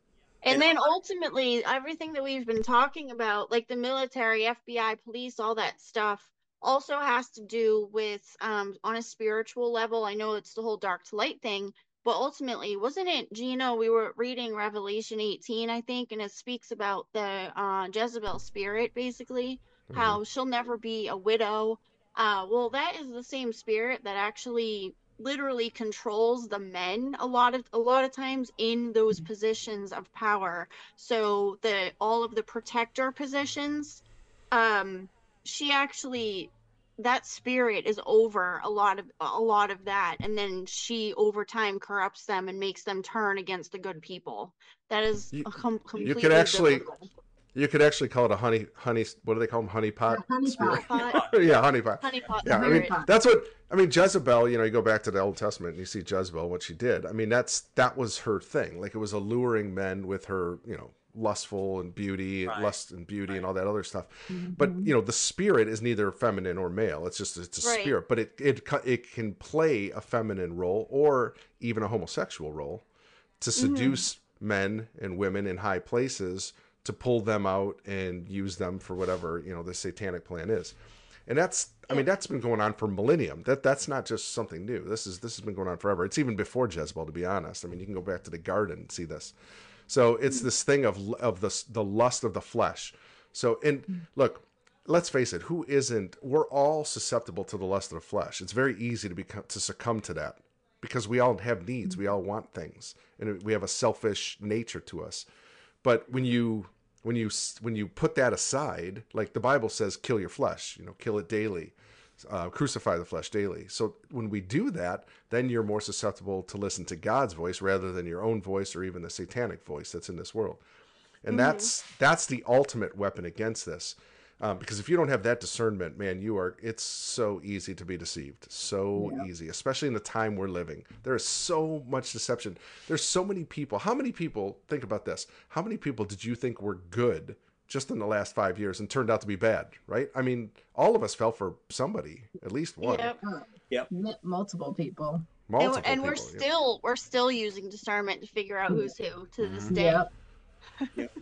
and they're very good at matching what you like they profile you and they figure out what you want most. Like i love family. After the Yeah. death of my sons and things like that and my family taken away i wanted family for aiden. And so they know that. The honeypot wives know that when they approach you they talk that angle right? So they know how to pinpoint right into where your heart is and Mhm. uh, sales pitch it and play sweet sugar top you know cherry on top. That's so it. it's a yeah. Mhm. that angle. So even if Man, it's I- like What what do you think it's going to be like, Tom, after this all goes down? Like, what's the world going to be like? I know it's not going to be like utopia, heaven on earth, but it's it's going to be a lot better, man. Oh right? well, we're gonna see a different timeline where it's going to be advanced. Like uh, my promise I have is that inventions and things like this will just skyrocket forward. There's going to be um, integrity involved and an oversight, and the pyramid will be turned upside down, basically, uh, the social scheme, where those that are actually compassionate will be at the top, and that means you're going to see a lot more caring, a lot more uh, attention to details, and uh, children will feel like they're heard. It's just like it just goes right across where elderly are valued. You're going to see a change in how elderly care occurs, how children uh, teaching occurs. It's just everything's going to flip flop. And then And, uh, uh, the medical, like, if basically, if they just leave us alone, like, just leave us alone, let us Mhm. live our lives, we'd be happy because then you won't have the cancer because they won't be poisoning our food, they won't be poisoning our water, they won't be poisoning our air. Um, y- like, it's all like everything, like, like just leave us alone, let us live, let us be and uh, let let God have control of His plan instead of all these demons that are trying to kill and destroy everybody. I was wondering if there's Yeah. ever a movie, a movie about like two planets. There probably is, where one the the good people that really have hearts go to that, and the people that are not nasty go to the other. And it's like, what would those planets be like? You know, it's almost like in Mhm. Star Trek, you have the Romulan world with these other guys that are part of Mhm. the other side. that kind of feeling. But it's like, yeah, I mean, imagine what our world would be like if the people that actually cared, and these guys can have all their red carpets and stuff, and those that actually cared and just kind of grassroots and just you know love family. And then helped each other. Like, yeah, the ones that care, we help each other and we help like we support and we're not jealous of people when they're succeeding. We actually want them to succeed. We want them to be happy. We want them to have a family. We want them to have the house. We want them to have the car. We want happiness. And that that's the difference. Like when you want yeah. people to succeed, you treat them differently. When people, so my my my, yeah. Real quick, Tom. My good friend Stacks over in, in uh, the the uh, Foxhole chat said, "I don't think the evil is going anywhere until the return." I agree with you. Evil will never be eliminated until Christ comes back for sure. That is that's when the real utopia, the heaven on earth, begins. But until then, there is a uh, a cleanup act that's going to happen. I do believe this cleanup's coming, and that's. But it's not. It's it's. Go, here's I'm going to go into the future here. I don't know how far the future is. The church has been brainwashed to believe that this rapture was coming, right? That it's this it's right now, you better get ready. Right. And that that paralyzed the church for decades to do nothing. That's why we're in the predicament we're in. But God is having mercy and grace again on his people, on the body of Christ to rise and bring justice. So we have another chance to uh, usher in his return it will not be perfect. There's no way it's going to be perfect but it's going to it will be better for a time. And this could be a generation two generations maybe three. And then i do believe evil will end up it it always rears its ugly head because men are selfish creatures mm. and prideful. So we always rear back to the old ways. But for a, for a little time a space of time and who knows how long that is there will be this like reprieve let's just call it like this time of extra grace where God's going to pour out because the harvest is important to God that more souls come to him at the end here. So that's what this is really about overall. That's when I first got involved in this time, it was a hundred percent me understanding that it was not rapture time. Like I and I knew I was going against like this is like let's face it, like most of the church, that's what they want. They want the rapture. Right. Okay, who wouldn't? Eh, that would be awesome. Just pull me out of here. Get me out of this place. Yeah, that'd be great. It's unfortunately that is not what's going to happen. At least not right now. Okay, so that means we have to fight. That means we actually have to do something. We can't just sit around and be lazy and just wait for Jesus to take care of it for us. He told us specifically there will be trials and tribulations in your life as a Christian. We are yeah, to expect those. Yeah. So, so it's not surprising. I, yeah, what I got with this thing too, when I when I asked if we as his children could um, prove ourselves to him, you know, and and have a chance where we just don't end up in Revelations, and the timeline would change. He, what my promise was, seventy years of peace, if we do it. Seventy. It doesn't mean finality. It just means that we get that oasis of time, a respite. Oasis. That's a great word. I love that. Oasis. Yeah. That's what I'm working yep. for. That, that, refreshing. We get a little bit of water to drink. Right. Some clean water. Yeah. Get 70 years of peace It'd be great. He said mm-hmm. the opposite would be 70 years of wars of turmoil. But if right. we succeed, it'd be seven years apiece. So that was worth working for, right? Absolutely. For. Yeah. So I agree. And it's not.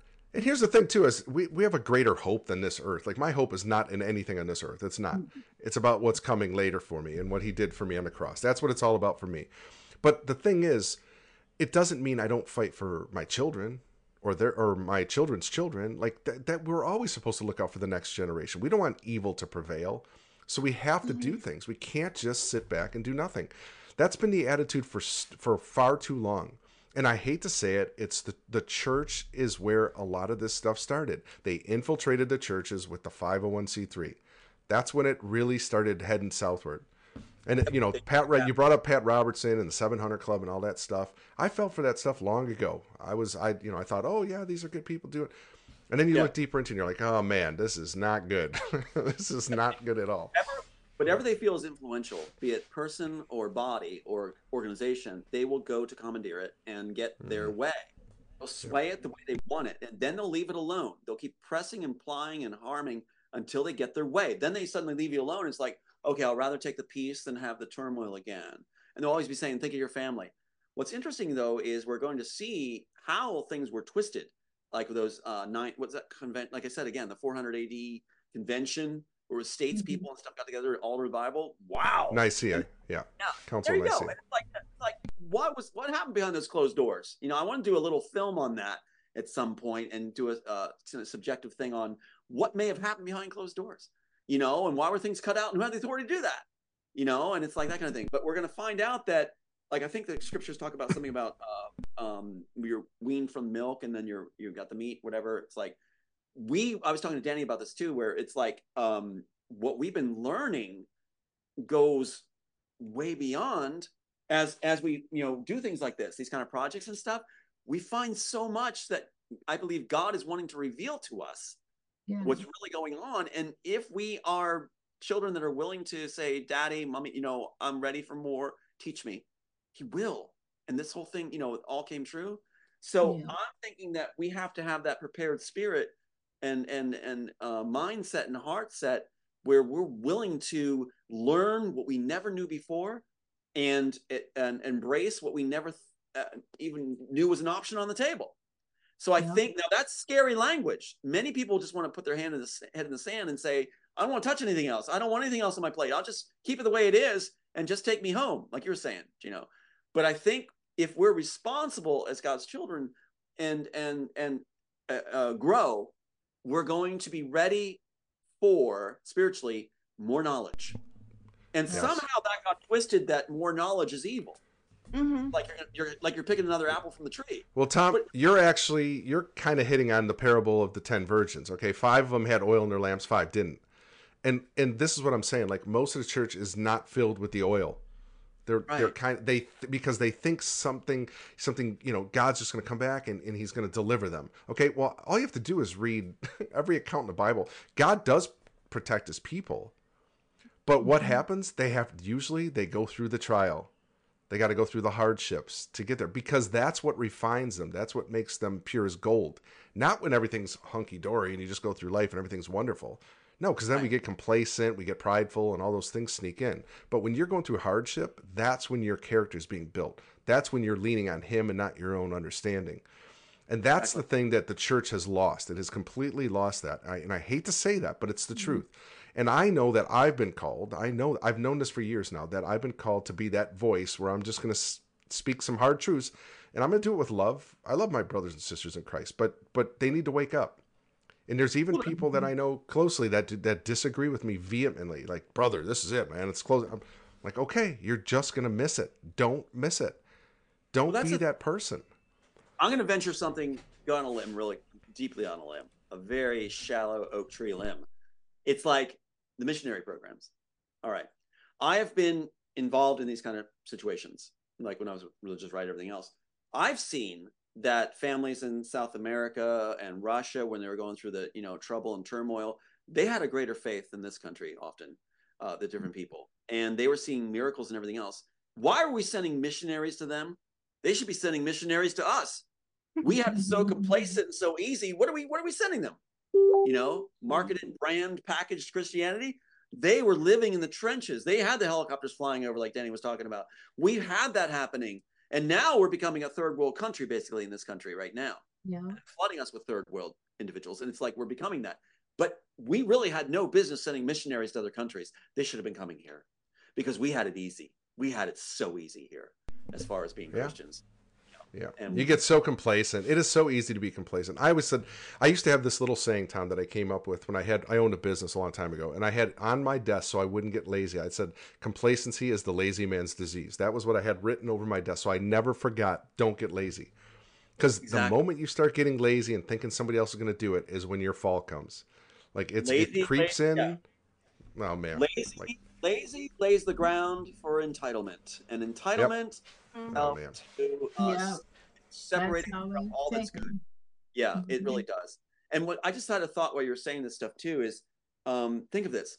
The Matrix story, which is copyrighted The Immortals by Warner Brothers Immortals, that was given by God to have us uh, to complete that cry as a child of God, to prove to ourselves our love to Him as our Father, to have a better world. Brings tears right now. And that was taken and hijacked and turned in by failed writers and companies and Chilton and the rest into a mishmash of swollen mud and images that made no sense. Nobody really knew what it meant. And then the churches invite discussion, boasting about what it means. The pastors will talk about the matrix in their sermons from the atheist point of view, celebrating it. But if the real author shows up, there's the door. There's the door. We don't want to hear it. But you know what, Tom? It's the same thing they did to Jesus. They did the same thing to him. They, the the Pharisees, the Sadducees, they couldn't stand him. The religious, no. they were the religious right of the day. See, this is this is another thing that's happened in this country. We get these labels, right? Right, left, middle, you know, whatever you want to call somebody, Democrat, Republican, you know, independent. Forget all the labels. Okay, you're either you either are born again in Christ Jesus and you become one of his children or you don't. That's really the bottom line to life. So if you don't know him, it's time to know him. That's number 1. Once you know him, it's time to start doing something. Let him use the gifts and talents he's put in you, just like you did with writing a script that was turns out to be prophetic, you know, 30 years later or longer, whatever it was, 35 years, right? So you're, you're, you're like if if you don't understand that though and you just think you just go through the motions you're essentially a puppet. Like you're just you're i don't want to say you're useless because you're not useless. Everybody has useful things. But you can get stagnant and complacent and just say ah yeah someone else would do it. I'm you know and just like you said entitled well i deserve this or something should come to me or god mm-hmm. owes me this or god God gave you his life. he died on a cross for you. So like that, the, the, rest is, you know, he told us do something like show your right. faith. Right. Don't just sit and on it. Do is I'm going to say something. I'm, I'm feeling an advocate for men out there too and ladies. It's like God designed you, I believe, to be happy and to do his work as a child of God and to join that. But you're not supposed to be alone. And often we give up after being oppressed so much, the playbook of the strategy of their side is to alienate and isolate. They do that. But God designed dynamics in couples and things like this. He's designed these amazing matchups, and Hollywood knows about it. They know about it. And what mm-hmm. I was mm-hmm. told was the doors are going to open wide, the inventions will fly when I'm with the right person. They know that. And that's it's, it's designed that way. If I'm not with the right person, the door's not going to open. And they have me exactly where they want me. And that doesn't mean I go out mm. shopping. It just means that God is going to have, I think, um, all these scattered people out there that really do have the hearts and everything else. I tell other people, you won't be alone. God will open these doors now. I think what we're going to see an age of, and I'm going to venture this, an age of couples. You're going to see an mm. age where God's going to call the right people together. You're going to celebrate love life. You're going to be like, where have you been? And it's going to be like, you're just in mm. love life. And it's going to be this whole new turnaround through natural means mm-hmm. of the way God designed life to be. You know, so the strategy of their side, foremost strategy is alienate, isolate, break you up, take your kids. You guys are doing yeah. a wonderful job of getting rid of the very blight, getting rid of Pharaoh's chariot's wheels. You're taking them off. You're going after child services, which is the main vehicle used to do this dirty work. Yeah. Work. So you're allowing this to happen. Next, what's going to happen is amazing power couples are going to get together. And that's when God will open the doors. And the reason I was given that it wouldn't happen in my life until it's right is because he doesn't want me put on a pedestal. Think of it if like individuals like yourself or myself or others that have done these works, right? We know what we're talking about. We were given the vision. The visions weren't given to me. It, the script's not totally right, so I can be elevated. The script's right, so I can do my job and have mm-hmm. influence with other leaders, right?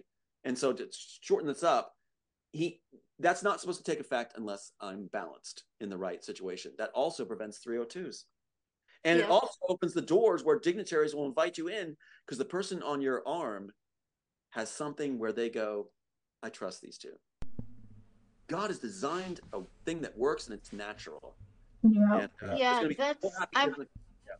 I've always seen that as God's army because God is um, absolutely true love and you know the bible kind of points towards god being both male and female in one not the baphomet version but but you know mother father version as one. That's why there's male and female. We are created in god's image. So male and female is the whole entire design of god. And so that would be ultimately god's army. So to be balanced is exactly what you're saying. Man and woman have to come together in the perfect balance in order to do God's work. And Satan comes in to destroy that. And Satan knows people's soulmates way in advance before you even know. And they come in and they try and veer you off into separate paths. And then later on, you end up finding out that your lives are kind of parallel and you didn't even know it because you didn't know each other. But Satan knew it. And so he's been trying to keep people off their path. So when they come back together, that is what Satan is afraid of the most because that's when they're most powerful because they just went through hell separately to come back together and be reunited in a sense. to be that power couple. And then if you have multiple of those situations all at once, that's literally God's army. Exactly. It's like the family is the army, these families. And it's like, what's more powerful than a company that has power couples? It's like that balance is a example to the world just by being. And it's like, it's really amazing. It's like how God will do that. Synchronicities, things like this. So I believe loneliness is going to start to disappear from the faithful. And I want people to hang in there, hang in there, because I believe we're going to see this is a new switch for our time. We're going to see this um, coming together of the right kind of thing where Satan's going to lose his hold and the cabal is going to lose their ability to divide and conquer. And, and evidence of things out is going to help that. And we're all going to be going like at Christmas times, going like, hey, it's so and so and so and so. Hey, it's so and so and so so. And we will have a Hallmark channel in our life. So and yeah. we're all going to celebrate. We've been talking about the celebration for Yes. months. Yes. Yep. And you know what you're going to hear? You're going to hear things like, "You guys are so perfect together." Oh my god, you guys are so perfect. Oh, you're so perfect. Oh, Gino, you're so. Mhm. You guys are so perfect. together. oh my god, Gino, you have the best hair in the world. He's like, God, your name fits. Your name. My name fits you. The one that says, you know, I, I'm so, I look up to Gino. Yeah, Yeah. right. we all do. So anyway, I- I Uh, you know what? I think I, I Tom, you're so right though. Like I on the other side of this, I like I know what God showed me. It's it's gonna be really really cool for a time. Like it is gonna be just I like. I mean, Daniel said it. Celebration. He literally told me celebration day. I heard it three times. Celebration day, celebration day, and I knew there was like I I saw like this picture of after World War II, and they were all celebrating in New York, and all the people were hugging and kissing that famous picture. Like it was like a moment like that, but it wasn't for a day. It was for an extended period of time because things had changed in an instant. And he told me the word swiftly. I don't use the word swiftly. Trust me, I've never used that in my entire life. But I heard the word swiftly, and he said it a couple times. So I knew it was something that wasn't going to be this long, drawn out thing. He was going to change things like a Red Sea moment. It was going to be a very yes, quick thing. that's thought. Yeah. Yes, Gino, the Red Sea moment. And he also gave me this. He said the infatuation periods for these different people will be out of the picture. It's not going to happen. You go right to that entangled feeling of just like, where, where yeah, this is Yeah. right. It's Yeah. so cool. It's like God is cutting through all the garbage and all the things that Hollywood has prescribed to us is necessary. And Yeah. they don't know how to have relationships. They're the worst at it. Look at the tabloids. The thing is like, God does. God does. So it's going to be really cool. I'm and who this. can and he also says he redeems the time. Like time is nothing to god. He's outside of time right? That- it's an yeah. existential thing. So like so for us it's like we're like oh my gosh well what about these families that have been parted you know and they haven't been with their loved ones and all that? He can redeem all of that. He can mend that. I just said he created us. He knows how to do it. So, You know, I just said that Yeah. to Aiden. I said to Aiden, I said, I wanted you to be able to travel to Greece and things like this. I wanted to do it when you were little. And he said, Dad, it's like, don't worry about it. You're doing it now. We're making it happen now. so don't awesome yeah so cool That's a good point. So he has Yep. the kids coming in that are just like, they're ready for this world. They're coming in smart. It's like they Right. graduated already and they're coming in as Yeah. babies, super smart and, and talking. Yeah, I have all these diaries and journals on Aiden's life, so he could have that. And the things he was saying at one year old, I'm just like, wow. Yeah. Yeah. So yeah, it's it's a t- But- it, God definitely put His blessing See, on this time. But isn't that so cool? Like, see, love conquers a lot of things, right? And and I know there's uh, the scripture, you know, um, love con- uh, love what is it? Love conquers love covers a multitude of sins. That's it. Um, and that doesn't mean sin just goes away. It just means that if you love truly love another human being, you don't want to sin against them. You know, it does, it becomes very unselfish thing, and that's what I think we're moving into. We're going to move into this age where God's love is going to be poured out so tremendously and immensely upon each of us that have been following Him. But then all the new converts, the people that are going to be coming to Him in this harvest, and it's going to be this thing of like an Acts church, like when when the church got started, when it was a bunch of love and people came together. And I mean, and I think it's gosh, it's Acts 15, I think maybe I could be wrong on the chapter, but it talks about how they were giving of each other. They were like whatever the need was, it was met by somebody else in the church, like in the body. So if someone lacked in money, someone gave money. If someone lacked in food, they gave food, clothing, whatever it was. It was this not a commune, not like socialism. It was wi- a willing, love, loving thing of giving of yourself because you knew your brother or sister needed something. Like that's what we're getting ready for. And I keep telling the girls, I've said this, I've said this over and over again, ad nauseum. I've said this, but it's so true that I think they thought for a long time, well, it's going to be like rescuing fosters and rescuing. it is rescuing fosters, but on the other side, it's complete healing. Healing is going to be the name of the game on the other side. There are so many broken people, so many hurting people that are going to need to heal mm-hmm. from this. And Rescue the Fosters will be the brand. That's going to be the name you go to. They're going to say, "Oh, that's what Rescue the Fosters does." Same thing with with Megan. Megan's in the she's going to be in the same boat. That's why she was already being prepared before she was ever hurt for healing. Right. Like mm-hmm. it's like God already he already knew the situations. He already knew it was going to happen. Tom, if if I had one question I could ask God right now, I'd be like, Lord, why did you allow some of this stuff to happen? Like horrible things to children. Like you like that's a hard thing to wrap your brain around as a human being. I, I can't see the end from the beginning. I don't know why he allows some things and he doesn't allow others. I don't know. And I don't know why sometimes he'll intervene and sometimes he won't. But he's God and I'm not. So like it's okay to question him, but you know, at the end of the day, he's still God and I'm not. He created me. I didn't create him. So well, I, I trust in him. Yeah. The Matrix story would never have been written. The immortal story had never been written if I had not had that hellish childhood. You know, if I had not had to be an adult at five. Good point. Yeah. So yeah, so it's it gives us unique perspectives, and I think God knows exactly. He's the sculptor. He knows how to mold us, and um, I'm mm-hmm. grateful for my past to be at this point right now. I'm grateful for every little nick, shape, and cut He did and um, it turned me into who I am, and I feel chiseled. So yeah. I love it, Gino. Welcome to Gino's insight preaching session. That's, right. that's what I do. That's what I do. Look, I love it. I, I can't help it because when I know what he's doing, I, I see it so crystal clear, and I and it dry. It I will say I, I get a little impatient with with the church in general. Not not secular. I understand the secular world. They're going to be what they're going to be, but it's the church that drives me up a wall. How they how they just have lack of vision, and they don't seek Him. Like if they were seeking Him, they would know this too.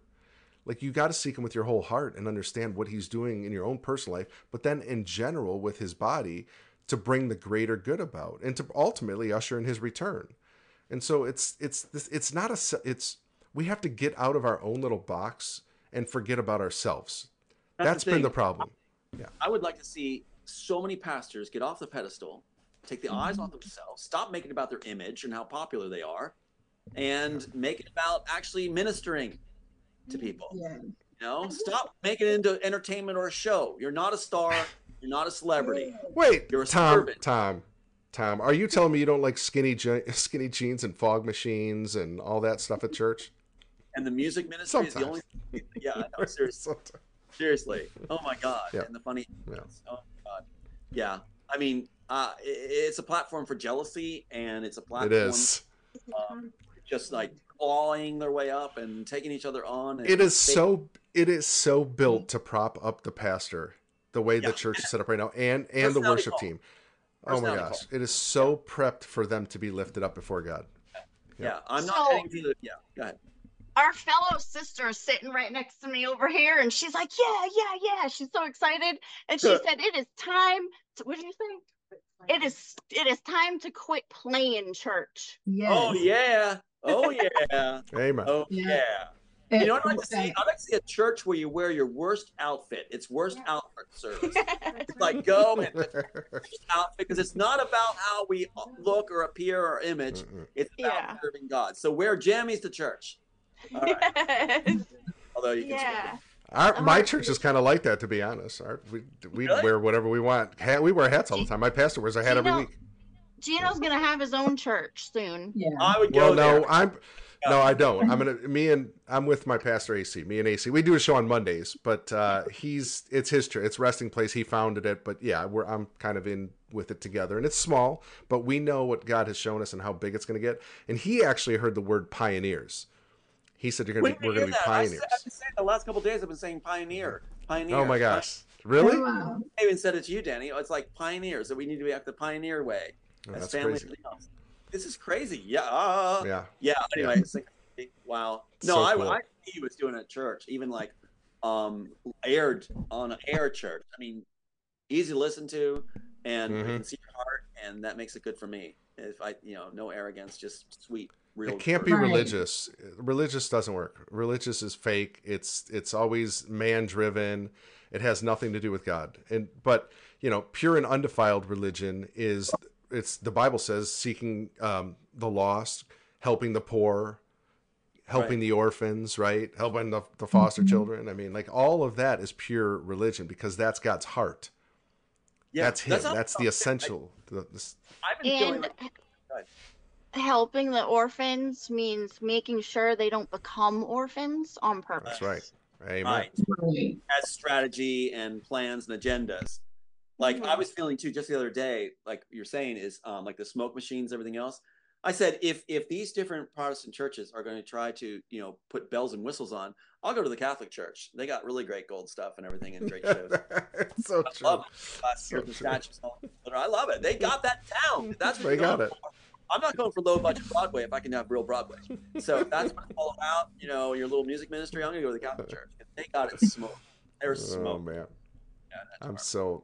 So. I and you, look, I, I I hate painting with a broad brush, but it's not all bad. I mean, if they have a smoke machine, okay, if their if their heart's truly after him, I'm okay with that. But it's usually not. Usually, it's all about look at me, look what we're doing. Don't we sound amazing? You know, uh, it's there's It's all kinds of debauchery going in the worship team. Yeah, it's crazy. Yeah. I, I I heard a a feeling- pastor say today, he said, stop saying, look what I'm doing for Jesus, and start saying, look what Jesus is doing for me. Amen. I like it. That's And good. that's That's exactly what Yeah. you're talking about. You know, Yeah. I have a fail safe thing where if I go and talk to a pastor and they don't know who I am, I just come in and it's like, oh, here comes Tom. And it's like I talk to them, I know what to ask to find out where their heart really is. You know, what I sometimes do is give them a compliment and right off the bat and see how they respond to the compliment. And it's like you can tell mm-hmm. a lot about them if they want to soak it up and like, or if they're actually going to be like, no, well, actually take it off of them and bring it down to you. You Right. know, So wait, are you saying your first question isn't? Are you part of the 501c3 system? That's not I mean, that- that's because that that was mine. That was my first question that's at fine. Yeah, eight past you're- Racy. you know, you look really good, part of the 501. Yeah, yeah, you can mix that. that's, Um, that's how I It's do. great. Yeah. No, but I, I, I love what you're saying about, you know, this time, like what we're entering into. And like I was saying, it's like an oasis. We are heading to a beautiful oasis. And I think we just kept asking God, like a child tugging on his sleeve, going like, you know, Daddy, can we please have, can we go see the park now? Can we have a nice time?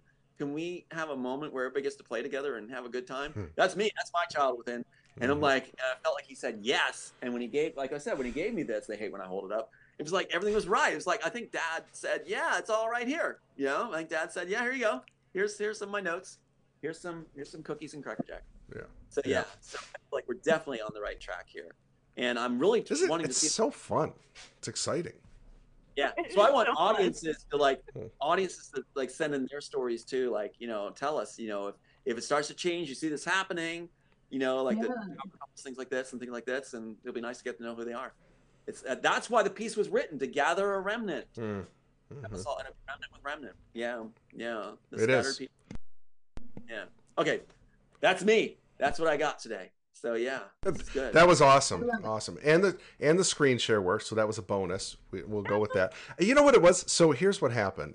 It was actually, and I don't know why this happened. I'm not going to blame it on deep statey stuff. It's probably me, but there was the screen was actually behind the other screen, and that never used to happen. Usually, if you share, it just pops right up, but it was actually hidden behind my other screen. So the screen we're looking at right now, it was actually behind this one. oh, I don't know good. why. It was another Okay. window like open. I remember so that happening the first time. I just forgot that that happened, but you Oh, that definitely okay. happened the first time because I remember you saying that. But also, I wanted to commend you also that you haven't muted yourself tonight. Yay. Well, little do you know, I muted three different times and you guys just didn't catch it. I caught it before you did. What? Oh, Because you guys were talking and I didn't, re- and I was just about to say something. I'm like, oh, I'm muted. And I had already spoken one word, so you didn't catch it. So three times it happened. okay. That's a start. See how truthful I am, Tom? Like, I can't even lie I'm about the that. same way. Oh my god! Like I would get emotion and I would confess something, going like, "Well, no, no, no, no." Like, oh, I get- yeah. Why didn't I just shut up? Well, it's a good thing. It's our character. It is a good thing. We It's a can be thing. trusted. Anybody with it knows they can trust us. So people know they can trust us. Trust us. Right. Well, Tom, Yeah. awesome. Another great show, man. Number four in the books. We'll do five next Tuesday. Let's see. When's New Year's? That's Monday, right? Yeah. So Tuesday I will we'll be not back. be available next No? Tuesday. Just FYI, Oh, wait. I will be Um, I think- traveling. I think Oh. I will be too. Oh. Oh, Oh yeah, Okay. yeah. You're, Sylvia's going on a cruise without me. oh my god! She didn't even invite any of us, Tom. Can you imagine that? Didn't And she wasn't even going to say anything. We just called her out How on it. rude. Sylvia didn't tell you. Gosh. You didn't tell him. No. Oh, not to say anything. Okay. no, I'm just kidding. Uh, no, we're going to celebrate my sister's birthday. Nice. Even though it's my birthday too, but that's okay. Well, not that, not that same week. I'm just kidding. my birthday's we're- this. Same week. I've got a birthday this year. We can be celebrated now.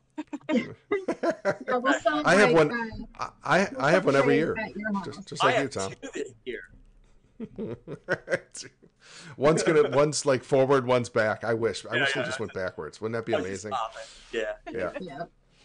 All right. Well, good Mine's time. coming up good too. Time. Good times. All right, so we cur- they- they're kind of making fun of the mute thing in the chat. Oh, okay. It's, mute gate. Yep. Sorry, guys. Nope. No one caught it though. It was I. It was kind of mute free tonight. Excellent. It- it- that's ancient mute history. Don't worry. Yes. Yeah. the point is mute. Mute. Yeah. Whatever. Happy birthday, Stack said. Aw. Well, it's it's premature, Aw. but but uh, Daniel will gladly excuse me, gladly accept it. Right?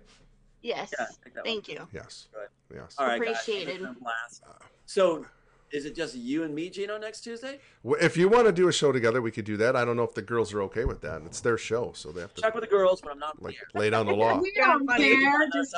Do our show. do our show for us. We got Send it time. to Come us. on. Yeah, Look at your calendars. Let me know. I'll be there. I- I'm good with it. I have no problem doing that. That would be fun. Send me a text or And we'll go all over the place. We're just gonna. It'll be the Oh, yeah. best one ever, Tom. no map. We're not looking. Just make sure to have the rescue the Fosters thing at the top. we will. We will. so Okay. fun. Actually, maybe I'll put the Rescue the Fosters banner behind me too, Oh, there you just go. so everybody knows. Yeah. All right. Well, guys, thank you so much over on Rumble. Thank you uh, on the Foxhole. We appreciate you guys. Have a great night. Be blessed. Tomorrow night, I'm back Wednesday, 7:30 Eastern Standard Time. Oh, Joyful June just got in here. Good to see you. And Curious Patriot. When is Daniel's birthday? Curious Patriot wants to know. January 12th, 112. It is the emergency number for Europe. Wow. Yeah. Uh, so thank you guys for joining us. So tomorrow, Insight Live, I have, uh, I think, Dr. Rashan Golden's coming on tomorrow. I'm waiting for her text. Hopefully she's coming on. All natural path stuff, Tom. She's awesome. Great lady. Lives down in Ohio. So, Open? Open? yep. Yep. Hopefully she is coming on. I don't know. It's it's the holiday, so yeah. oh gosh. Oh, Not no. not gold not Goldman, Golden. E N. Oh, that's even better. Golden. Okay. Yes, yes, a lot better. oh, gosh. I didn't even think about that. Oh, yeah. Done, done. No, Okay, she's awesome. Eh, her and her husband are great. So hopefully they'll be coming on. Anyway, see you guys tomorrow night, seven thirty. Whether they're on or not on, we're definitely doing a show. So have a great night. Be blessed. Take care. Talk to you next time. Good night.